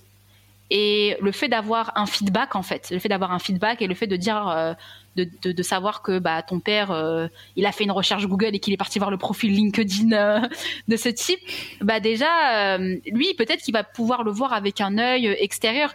Après c'est toi qui décides de prendre en compte ou pas ce que ta famille va te dire, parce que tu restes libre dans ton choix. Mais c'est quand même intéressant d'avoir ce feedback. Et ce que j'allais, pour en revenir à la question euh, euh, du jeune homme, euh, je pense aussi que c'est important d'accompagner sans infantiliser. C'est-à-dire être là, se proposer disponible, laisser ta sœur te choisir ou pas comme mahram, pour, comme accompagnant plutôt, euh, lui dire ce que tu penses, mais surtout, surtout, la laisser faire ses propres choix. Parce que il se peut que ce, cet homme, euh, c'est peut-être pas l'homme que tu aurais choisi si tu étais à, sa place, mais peut-être que elle, elle voit des choses que toi tu ne vois pas, et peut-être que même si tu as raison, parfois malheureusement, on a besoin de faire nos propres expériences pour comprendre certaines choses. Donc peut-être que toi, tu auras un œil avisé et objectif, hein. peut-être que tu auras raison sur certaines, choses, mais que ta sœur ne voudra pas forcément prendre en, en compte ça contente-toi de l'accompagner dans ce choix et de surtout pas l'infantiliser. Même si tu estimes qu'elle fait peut-être pas le bon choix, euh, que c'est peut-être pas, peut-être qu'elle mérite mieux, parce que des fois, en tant que frère, il y a aussi cette question de, c'est pas ce que je veux pour ma sœur. Pour ma sœur, je veux ça, je veux ça, je veux ça. Et peut-être que elle, cette personne lui convient. Et peut-être que même si effectivement tu as deviné à sa place que c'était peut-être pas la bonne personne, parfois on a besoin de faire nos propres erreurs. Et ça aussi, je pense qu'on oublie beaucoup ça dans notre dans notre culture que parfois, bah, on a besoin de se casser la gueule. C'est dommage parce qu'on a envie de protéger nos, on a envie de protéger nos, proches, on a envie de les empêcher de, de, de, voilà, de peut-être pas faire les bons choix. Euh, mais contentez-vous d'accompagner et d'être présent. Et si la personne elle est là, oui, mais je l'aime, mais c'est lui, mais on va aller vivre à Montpellier et, et vous verrez plus vos petits enfants. laissez-la, laissez-la partir et contentez-vous d'être présent quand elle reviendra. et puis voilà. C'est ça. C'est vrai que euh, c'est un conseil qui est super intéressant et super important de prendre en compte. Mm. C'est vrai que j'y avais pas forcément pas, euh, pensé, mais euh, c'est vrai qu'il y a beaucoup de tendance à infantiliser et à mm. imposer les choix en fait. Parce que dans, dans, le meilleur des cas, dans le meilleur des cas, vous avez tort et elle a raison. Et donc dans ce cas-là, elle va dire vous avez vu, moi mon frère, il me laisse rien faire et tout, et moi depuis que je suis petite et tout, et c'est comme ça et nanana. Et dans le pire des cas, ben, vous, vous, aviez raison, mais tant que la personne elle se sera pas brûlée avec le feu, elle saura pas que le feu brûle. Donc peut-être qu'elle vous écoutera, et tant mieux, mais peut-être que aussi euh, elle voudra vivre son amour interdit. Quand je parle d'amour interdit, je parle pas forcément euh, d'histoire sortie. Par exemple, euh, c'est peut-être pas le profil idéal que vous auriez aimé pour elle, et puis voilà. Après, il peut y avoir des surprises en vrai. Hein. C'est ça. Vraiment des surprises. Ça. Et contentez-vous d'invoquer, hein, si vraiment. Mm. C'est ça. Invoquer pour elle, invoquer pour vous. Euh. C'est ça. Question euh, suivante. Tu nous conseilles de faire quoi si nos parents voient la Mukabala comme un truc extrémiste? Souvent, euh, de, la même, de la même manière qu'on a un peu diabolisé les, les frères, souvent, euh, on diabolise aussi un peu les parents. On a l'impression que, oh, de toute façon, c'est des vieux. Ouais, c'est vrai. et voilà, on a, ce truc un peu adolescent euh, qui est tout à fait euh, naturel, où on part du principe que de toute manière, nos parents ne nous comprennent jamais. Et c'est vrai, hein, il y a des parents qui ne comprennent rien, il y a des parents qui sont fermés, qui sont butés et qui veulent rien comprendre et qui sont fermés. Ça existe. Mais bien souvent, on a tendance un peu à diaboliser nos parents et à penser qu'ils euh, sont complètement fermés, qu'ils sont incapables de changement et qu'ils sont incapables de remise en question. Et peut-être que euh, si vous, déjà, comme on l'a dit, ça, revient à ce qu'on a dit en début de, podcast, si vous, déjà, vous savez ce que vous voulez faire, vous avez les bonnes intentions, vous savez pourquoi, comment ce choix est, euh, logique et pertinent avec ce que vous voulez, bah forcément quand vous allez présenter le truc à vos parents, peut-être que vos parents ils sont euh, ils ont d'autres convictions religieuses que vous, peut-être qu'ils n'ont euh, pas la même euh, pratique que vous, mais si vous vous arrivez avec un aplomb, genre voilà maman papa je veux ça ça ça parce que moi ça ça ça c'est important pour moi, ben ils vont peut-être pas vous applaudir avec les pieds et les mains, mais ils vont vous suivre à un moment donné ils vont vous suivre. Peut-être qu'ils vont, ils vont vous dire, elle est un peu, elle est un peu bizarre notre fille, mais ils vont quand même vous suivre dans cette démarche. Et au pire des cas, comme on l'a dit, les mahram, c'est pas que les parents, ça peut être les frères, ça peut être les oncles, ça peut, euh, ça peut être aussi passer par l'intermédiaire d'une amie qui passe par son mari. Euh, il y a plein de manières de faire en sorte de pas être isolé euh, en tête à tête avec un homme. Qu'est-ce que tu en penses c'est ça, en fait, on a, on a trop tendance à les diaboliser, à penser qu'ils vont jamais nous comprendre, alors que si on instaure petit à petit le dialogue, si euh, on essaie de, de les rassurer déjà, parce que si tes parents sont mhm. réticents à la murabala, c'est que déjà peut-être qu'ils savent pas ce que c'est, qu'ils ont mhm. jamais euh, fait face à ce type de rencontre, et donc c'est vrai que l'inconnu ça fait peur, on va pas mentir. Genre ça mhm. fait peur, on sait pas, on sait pas ce que c'est, euh, ça nous rassure pas du tout. Donc il faut commencer par rassurer ses parents faut, faut prendre le temps pour ça en fait. Faut prendre le temps de leur expliquer, de leur montrer en fait que tu es capable, que tu es capable, que tu es sûr de toi. Ouais, c'est ça. Et que tu sais ce que tu veux faire, surtout. Moi, ça, c'est un truc que j'ai remarqué avec les parents. Il y a des parents qui sont arbitraires. Hein. Il y a des parents, euh, ils sont juste fermés. Euh, tu dis, tu dis blanc, ils disent noir. Il y a des parents qui sont comme ça, on va pas se mentir. Mais souvent, il y a aussi des parents qui flippent en fait. Souvent, hein. euh, toi, t'arrives, dans la fleur de l'âge, tu as 18 ans, tu, tu, sais pas où tu vas, le bac, tu l'as eu au rattrapage. le permis, ils ont dû le payer trois fois. Ils vont se dire, elle va aller où cette fille? Elle va aller où cet enfant? Tu vois, c'est normal. Mais si tu arrives, tu es là avec un aplomb. Maman, papa, voilà mon plan en fait. Même s'ils sont pas d'accord avec toi, même s'ils partagent pas les mêmes valeurs que toi, ils vont te suivre ils vont se dire, ils vont se dire notre fille, elle a la, elle a la, tête, la tête dure, c'est elle qui a le dernier mot, tu vois. C'est ce qu'ils vont dire aux gens. Ils vont dire, nous, on trouve que c'est n'importe quoi, mais on l'a laissé faire ce qu'elle voulait parce que euh, elle avait de la peau dans la tête. Moi, je pense aussi que c'est ça. Si vous arrivez avec vos parents, vous avez la voix qui qui tremble, vous vous regardez vos pieds, vous avez les joues rouges et tout, qui va vous prendre au sérieux? Ça marche pas. Personne. ça marche pas. C'est normal. Et, et grave, non, ça marche pas. C'est ça. Non, quelque part, faut savoir taper du poing sur la table. Genre, voilà, tu t'imposes quand même. Ça veut pas dire crier, hein, mais être ferme. Dire, voilà, c'est ce que je veux, c'est ce que je veux, et être cohérente. Quand vous êtes cohérente, les gens, même s'ils sont pas d'accord avec vous, soit ils vont aller dans votre sens, soit ils vont vous laisser faire ce que vous voulez. Si, si tu si es cohérente, mais qu'après ils entendent que euh, hier soir tu étais sous la couette en train de parler avec Samir euh, à, à 22 h euh, ou bien qu'ils entendent que tu étais au parc au parc, au jardin d'acclimatation avec euh, Bertrand, personne va te prendre au sérieux, tu vois. En fait, il faut que tu sois cohérente. Donc voilà, je pense aussi qu'il y a des parents qui sont chiants, mais nous aussi, en tant qu'enfants, on a une marge de manœuvre. Et à partir du moment où tu sais où tu vas et où en fait tu es convaincante aussi, même si eux, ils sont pas obligés d'être d'accord avec toi, on s'en fout. Juste l'essentiel, c'est qu'ils te laissent faire ce que tu as envie de faire. C'est ça, faut, faut se préparer. Hein faut préparer ses mm. arguments, il faut préparer les questions auxquelles on risque d'être confronté, il faut être carré, il faut genre vraiment si tu veux en parler à tes Il faut savoir répondre du tac au tac, il faut préparer votre texte. Il faut vraiment montrer que qu'en fait tu, tu sais ce que tu fais, tu vois. Parce mm-hmm. que si tu montres que tu as des failles, que euh, ils vont te dire oui mais mon rabala et toi tu dis ah bah je sais pas, euh, j'ai pas réfléchi à ça. Non, il faut réfléchir à tout. Faut réfléchir à vous tout. vous démerdez, vous réfléchissez à tout. Vraiment pour montrer que euh, et après vos parents petit à petit vont voir, hein, genre ils vont voir petit à petit Moukabala après Moukabala. Euh, que en fait il y a rien. Et en plus euh, pour que la Moukabala soit validée euh, de manière d'un point de vue légiféré, il faut juste la présence. Hein. La présence de ton mahram, ce qui se passe dans sa tête, est-ce qu'il pense que c'est des conneries ou est-ce qu'il pense pas que c'est des conneries, ça n'invalide pas la, le, fait que la rencontre soit légiférée. Donc on, s'en fout de ce que ton père pense de ça. L'essentiel, c'est qu'il soit là. Et moi, j'ai une question. Vas-y. Des questions. Je sais pas si tu pourrais y répondre, mais en gros, si par exemple, euh, tu veux faire une murabala, t'as pas forcément envie d'en parler à ton père, parce que voilà, il y a une certaine gêne et tout, mais que tu es très à l'aise avec ton frère. Est-ce que la, bah, est que la murabala, elle est quand même valide? Bah, on part du principe que la muqabala, il faut un mahram. Ouais. En fait, on part du principe que tu fais ce que tu veux tant qu'il y a un mahram. Ok. Donc après, ça peut être n'importe qui. Mais c'est vrai que culturellement, c'est souvent le père. C'est pour ça, ouais. Mm. Mais euh, ça peut être ton oncle, ça peut être euh, ton, ton neveu, ça peut être euh, une personne avec qui tu peux pas te marier, quoi. Ok, donc vous pouvez aller au café. En plus, on a une question comme ça. Peut-on aller dans un café plusieurs fois avec un homme en tête à tête Vous faites ce que vous voulez. L'essentiel, il y a un mahram. Voilà, là. Si vous voulez faire les choses proprement, après, chacun se gère. Après, moi, je vais pas venir chez Paul et leur dire, hé, eh, hé, les deux là, sortez-les, ils sont pas accompagnés. non. Moi, je vais pas vérifier s'il y a un livret de famille ou pas. Hein. c'est ça, vous faites ce que vous voulez, mais si vous faites...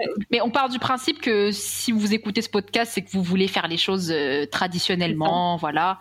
Et en gros, si vous, si, si vous, enfin, la seule condition, c'est qu'il y a un mahram, quoi.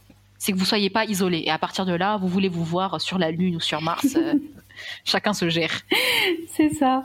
Et maintenant, on va passer à un sujet, euh, si je puis Croustillant.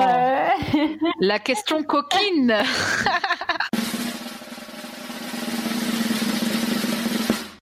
Et maintenant, la question co. la question in, c'est la fameuse question coquine. Comment aborder la sexualité pendant la mukabala sans être gêné devant un tuteur et prétendant? Si je puis dire, être gêné devant un prétendant, euh, non en fait, parce que c'est des questions quand même importantes. C'est quand même une personne, si elle est là, c'est quand même une personne avec qui tu vas potentiellement dans le futur partager ton intimité. Donc euh, il faut passer par là, il faut poser des questions. Et des questions, euh, on on n'a pas dit précises non plus, mais des questions quand même importantes, comme par exemple moi, la question qui est à mon sens super importante, c'est déjà le dépistage. Ah, pitié, pitié. Eh, vraiment, les filles, attendez, je vais rapprocher le micro. Pitié, les filles, faites des dépistages. Même si vous êtes vierge, ça vous empêche pas de pouvoir euh, avoir une maladie sexuellement transmissible. Et quand on parle de maladie sexuellement transmissible, on parle pas que du sida. Euh, on parle pas euh, euh, juste de, maladies incurables. Par exemple, juste une petite infection que vous pouvez choper, je sais pas, avec à cause des hormones, à cause, je sais pas, d'un excès d'hygiène, parce qu'il y a ça aussi. On pense les gens que maladie sexuelle c'est mm. forcément la crasse. Mais parfois, c'est juste que vous êtes en train de vous décaper votre votre microbiote vaginal avec des sulfates et des lingettes à gogo. Et parfois, on a on a des petites maladies qui sont pas forcément graves, hein, pas forcément des trucs euh, où vous allez vous retrouver sous chimio, mais parfois il y a des petites maladies comme ça qu'on a, qui sont asymptomatiques également, euh, et euh, qui, sont là et qu'il faut dépister. Et ça ne veut pas dire que si vous allez vous dépister, ça veut dire que vous êtes des fornicateurs ou que je suis pas, que je ne sais pas quoi, parce que comme je vous l'ai dit, l'abstinence, ça protège pas, pas, ça, ça, vous protège pas de, de quoi que ce soit. Tout à fait d'accord. Et votre partenaire aussi, enfin votre s'il vous plaît, ouais. aussi, demandez de lui s'il compte faire un, test de dépistage ou imposez-lui de faire aussi un test de, non, ça s'impose pour moi. Ouais, ça s'impose franchement de, de, faire un test de dépistage. Et, et, franchement, franchement, ça va, ça va peut-être être, euh, ça va peut-être euh, choquer ce que je vais dire, mais si vous pouvez demander même à votre à votre euh, mahram de d'imposer ça. En fait, c'est de la santé là. Genre vraiment, on parle de santé. C'est vos fluides en fait. C'est quelque chose de très intime. C'est tu peux pas partager ça avec quelqu'un en mode euh, comment on appelle ça? Euh, Russian roulette, euh, euh, roulette russe, voilà. C'est dangereux. Moi, franchement, je sais que demain, si j'ai des enfants qui aiment mon kabbalah, moi, je vais être la daronne gênante qui va dire ça. il faut. Je dirais, écoute, mon coco, écoute ma cocotte. ça, ça, ça c'est la chair de ma chair quand même. Hein. je vais pas. Non, mais c'est ça. En plus, encore une fois, au nom de la honte, ah, non, non. au nom du tabou, on va se mettre en danger. Oubliez, oubliez la ah, non, non. honte, c'est votre santé. Ça, oubliez les tabous et Ouais, non. Après, peut-être vous allez être un petit peu rouge, mais, mais allez, poser vraiment les questions, c'est super, important. Après, il y a aussi des questions autour de la contraception que vous pouvez poser à votre euh, futur partenaire, à votre prétendant. Euh, discuter autour de ça, c'est super important de choisir à deux la contraception et le point de vue qu'il a autour de ça. Quand on vous dit dépistage, c'est pas t'envoies un message, tu lui dis alors t'as fait un dépistage, il te dit oui Je veux voir le document en PDF. Tu me l'envoies en pièce jointe dans un mail. Il y a pas de, il y a pas de oui, je l'ai fait. Oh non, mais t'inquiète, je l'ai fait il y a six mois. Non, un test à jour. Un test qui date de minimum 15 jours. Tu me le poses sur la table. Je veux, avec mes yeux, je veux toucher le papier. Je veux palper. Je veux toucher. Je touche le papier. Et après. La ah non, non, non. C'est pas je te dis oui. Oh, oh, je, l'ai fait il y, a, trois semaines parce que j'avais. Euh, euh, je sais pas, une visite médicale pour le foot et ils ont demandé ça. Non, non, non, non. Je veux toucher. C'est votre santé, les filles. Et comme je vous l'ai dit, la virginité, ça. ne protège pas des maladies sexuellement transmissibles. Vous pouvez être vierge et vous pouvez avoir le sida. Hein. On n'est pas obligé d'aller jusqu'au sida, mais euh, vous pouvez être vierge et avoir le sida. Le sida, ça s'attrape pas qu'avec les muqueuses euh, génitales, ça s'attrape euh, par le sang, ça s'attrape aussi par le placenta, ça s'attrape par, par plein, plein, plein de choses. Moi, j'allais dire protégez-vous, mais même faites ça proprement. T'imagines, c'est encore pire. Tu t'es préservé toute ta vie, 25 ans. T'as, honoré Dieu pendant 25 ans. T'arrives, t'es, t'es censé, voilà, normalement tu respires. Et là, tu te ramasses un truc dégoûtant comme ça, là. Franchement, euh, non. Ou toi, tu transmets un truc sans, sans le vouloir. Non, s'il vous plaît, dépistez-vous. Ouais, non, non, faut pas, faut pas faire du mal aux gens. Il faut pas que les gens vous fassent du mal non plus. C'est important. C'est votre santé, wesh. C'est votre corps. C'est une MNA, son corps. C'est. Ouais. Et même le faire régulièrement, même si vous n'êtes pas euh, marié ou même si vous n'avez pas comme projet de, mariage. C'est important de le faire, euh, de le faire régulièrement. Hmm. Euh, donc pour revenir aux autres questions que tu peux poser euh, autour de la sexualité, bah il y a toutes les questions autour de la contraception comme j'ai dit.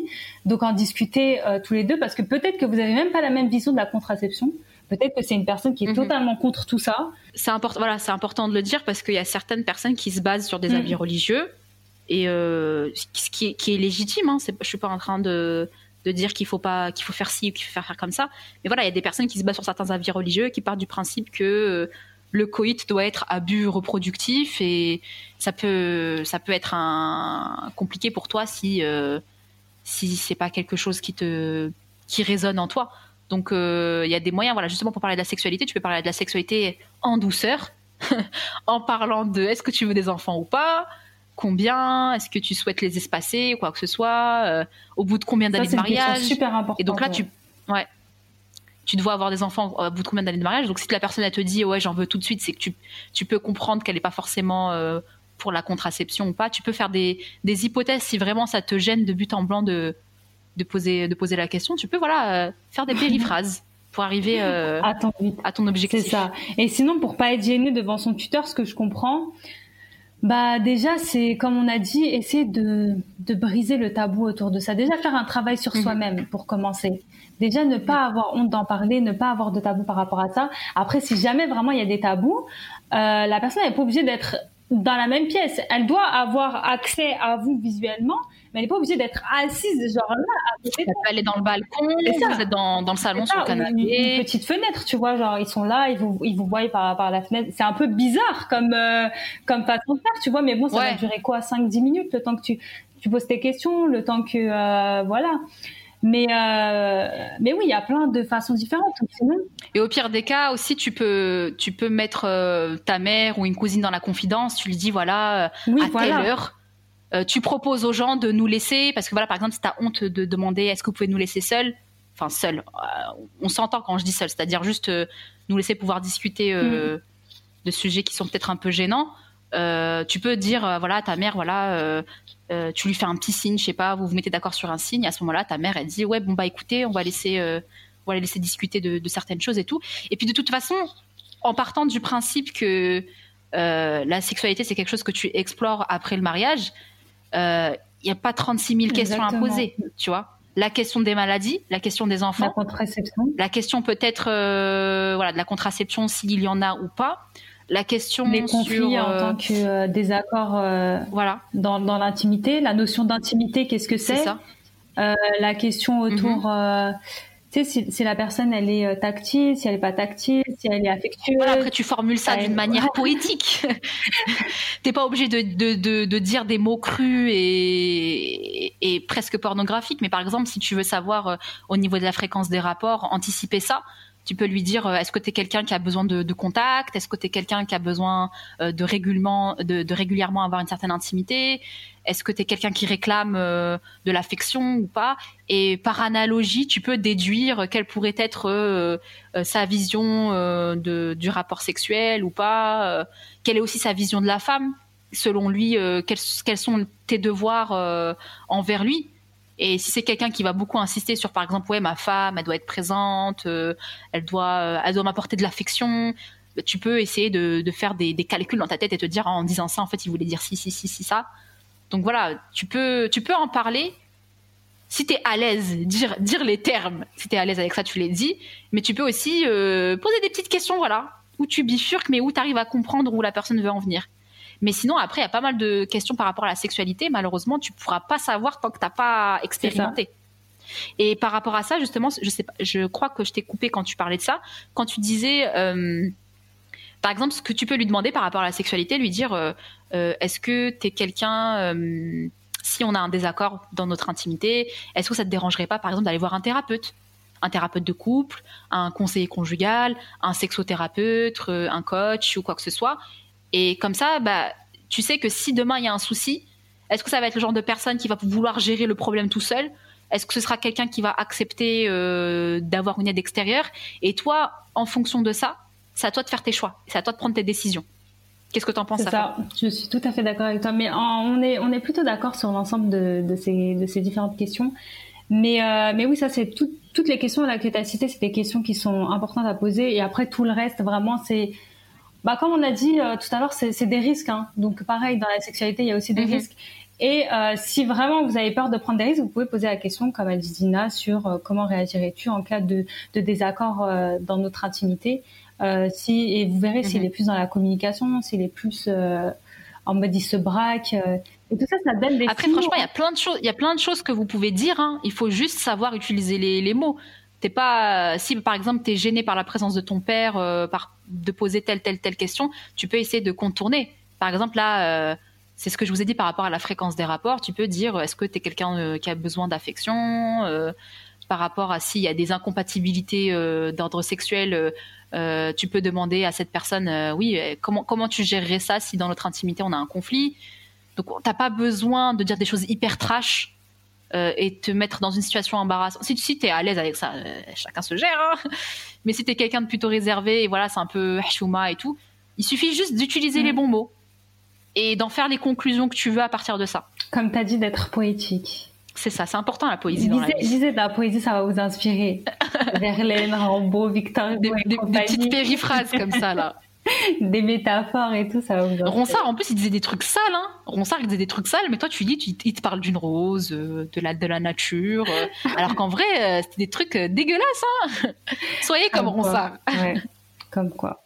Et comme tu disais, c'est un peu pessimiste ce qu'on va vous dire là-dessus, mais l'amour est un risque. Le mariage est un risque. Après, c'est à vous de décider est-ce que vous souhaitez ou pas prendre ce risque? Et est-ce que ce risque en vaut la peine? Parce que oui, on ne sait jamais à l'avance.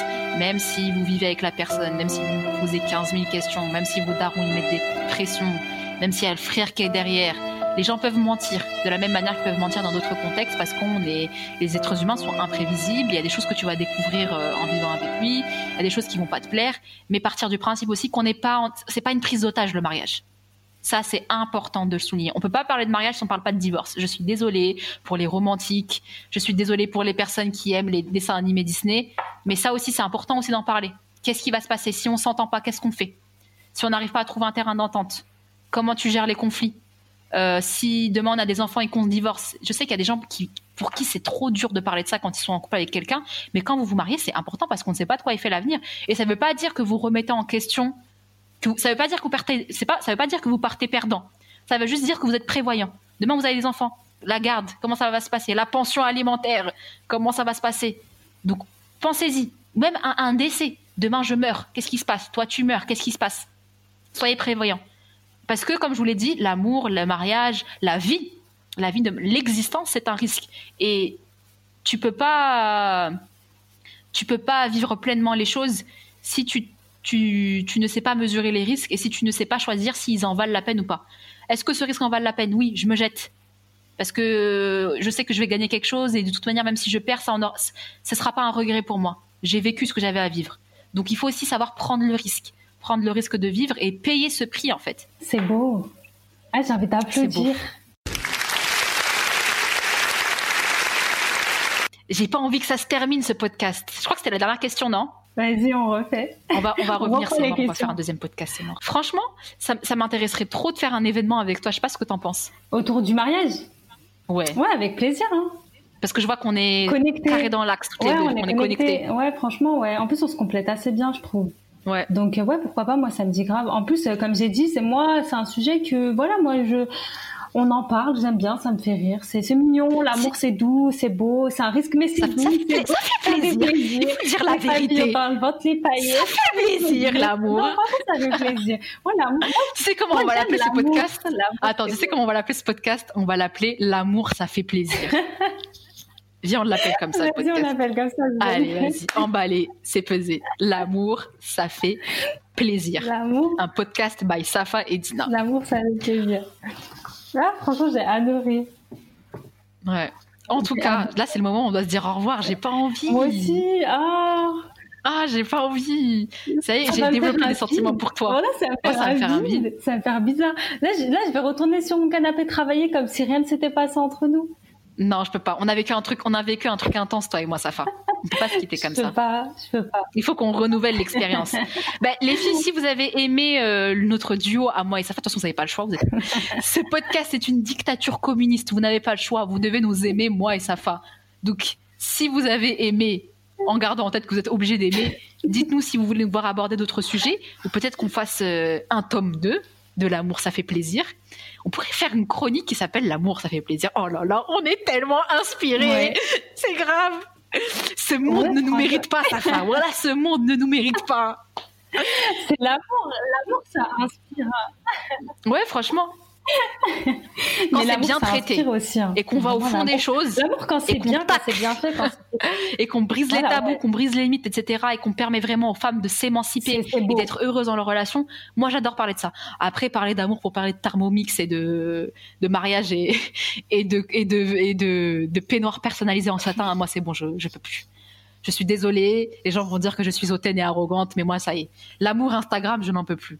Mais par contre, l'amour du terrain, mais en plus, ça, ça vient après, tu vois. Genre, ça, ça vient. Euh, déjà, il faut apprendre à se connaître avant de faire des peignoirs personnalisés. Ah, là, les peignoirs personnalisés. Moi, tu sais que Mordoni a les peignoirs personnalisés, je n'en peux plus. Les, les, les, les bougies personnalisées. Genre, en plus, j'en ai chez moi des bougies personnalisées à mon mariage, mais je peux plus me les voir. Moi, je les ai je pas prises, hein, je les ai Moi, je les ai fait, mais tu sais que je sais même pas pourquoi je les ai fait. La... Wallah, je sais pas pourquoi. J'ai vu tout le monde faire des bougies personnalisées avec la date de mariage, j'ai fait. J'avoue je, me suis dit peut-être que si je fais pas, il y aura un manque. Il y a, je sais pas, il y a quelque chose qui va se passer. Euh, il y a une malédiction qui va s'abattre. Je les ai fait, ils sont, elles sont en face de moi, mais je peux plus les voir. avec des strass. Voilà. Bon, j'ai quand même fait un truc original, Zama. J'ai fait des motifs berbères. Euh, tu vois. Ça va, ça va. C'est sorti du lot. Ok, bah écoutez, euh, si vous voulez nous entendre parler d'amour, ou même, on pourrait même parler d'entrepreneuriat. Parce qu'on est des entrepreneuses, t'as vu c'est Franchement, businesswoman et tout, business love, business Donc, euh, business love, franchement, ça pourrait être grave intéressant. Et j'en profite pour faire ma petite pub. Euh, s'il y a des personnes qui aimeraient euh, que je les accompagne dans la problématique affective et conjugale, je peux me, me, porter garante. Et d'ailleurs, on avait parlé de, de sexothérapeute juste avant. Il y a ma copine Amal, Amal Inside Woman, alias Inside You. Elle a un service de coaching sexo et en plus, en plus, en plus, ce qui est cool, c'est qu'elle offre des consultations gratuites quelques fois dans le mois pour les femmes qui ont été euh, victimes d'abus sexuels. Donc si c'est votre cas, c'est la bonne personne. Ah bah c'est génial. On partagera des ressources dans la barre d'infos aussi. Il y aura plein de ressources dans la barre d'infos. On sait, je sais pas ce que je vais mettre, mais il y aura des ressources, vous inquiétez pas. si tu peux glisser quelques businesswoman là-dedans, bah on va les glisser.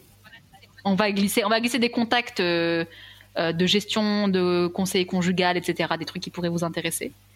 Et euh, voilà, ça y est, je pense que c'est le moment. Là, c'est bon, faut qu'on se quitte, Gina. Bah écoutez, les filles, euh, ça fait un plaisir. Euh, hâte de vous retrouver dans une prochaine saison de L'amour, ça fait plaisir. Et euh, n'hésitez pas à nous envoyer vos propositions. N'hésitez pas à nous partager aussi vos réactions par rapport à ce podcast. Ça nous intéresse parce que là, on a parlé pendant deux heures avec sa femme et le plus intéressant, c'est d'avoir vos retours par rapport à ça. Ouais, bah en tout cas, j'espère que vous avez apprécié le podcast autant que nous, on a apprécié le faire. Parce qu'en tout cas, moi, je me suis grave amusée, j'ai grave rigolé, j'ai trop aimé. Ah, d'où En plus, il des trucs ouais, le montage. Donc là, vous allez, rigoler. Mais dites-vous que la, que la version non cutée, c'est de, c'est la débandade. c'est le cirque pandaire. C'est ça.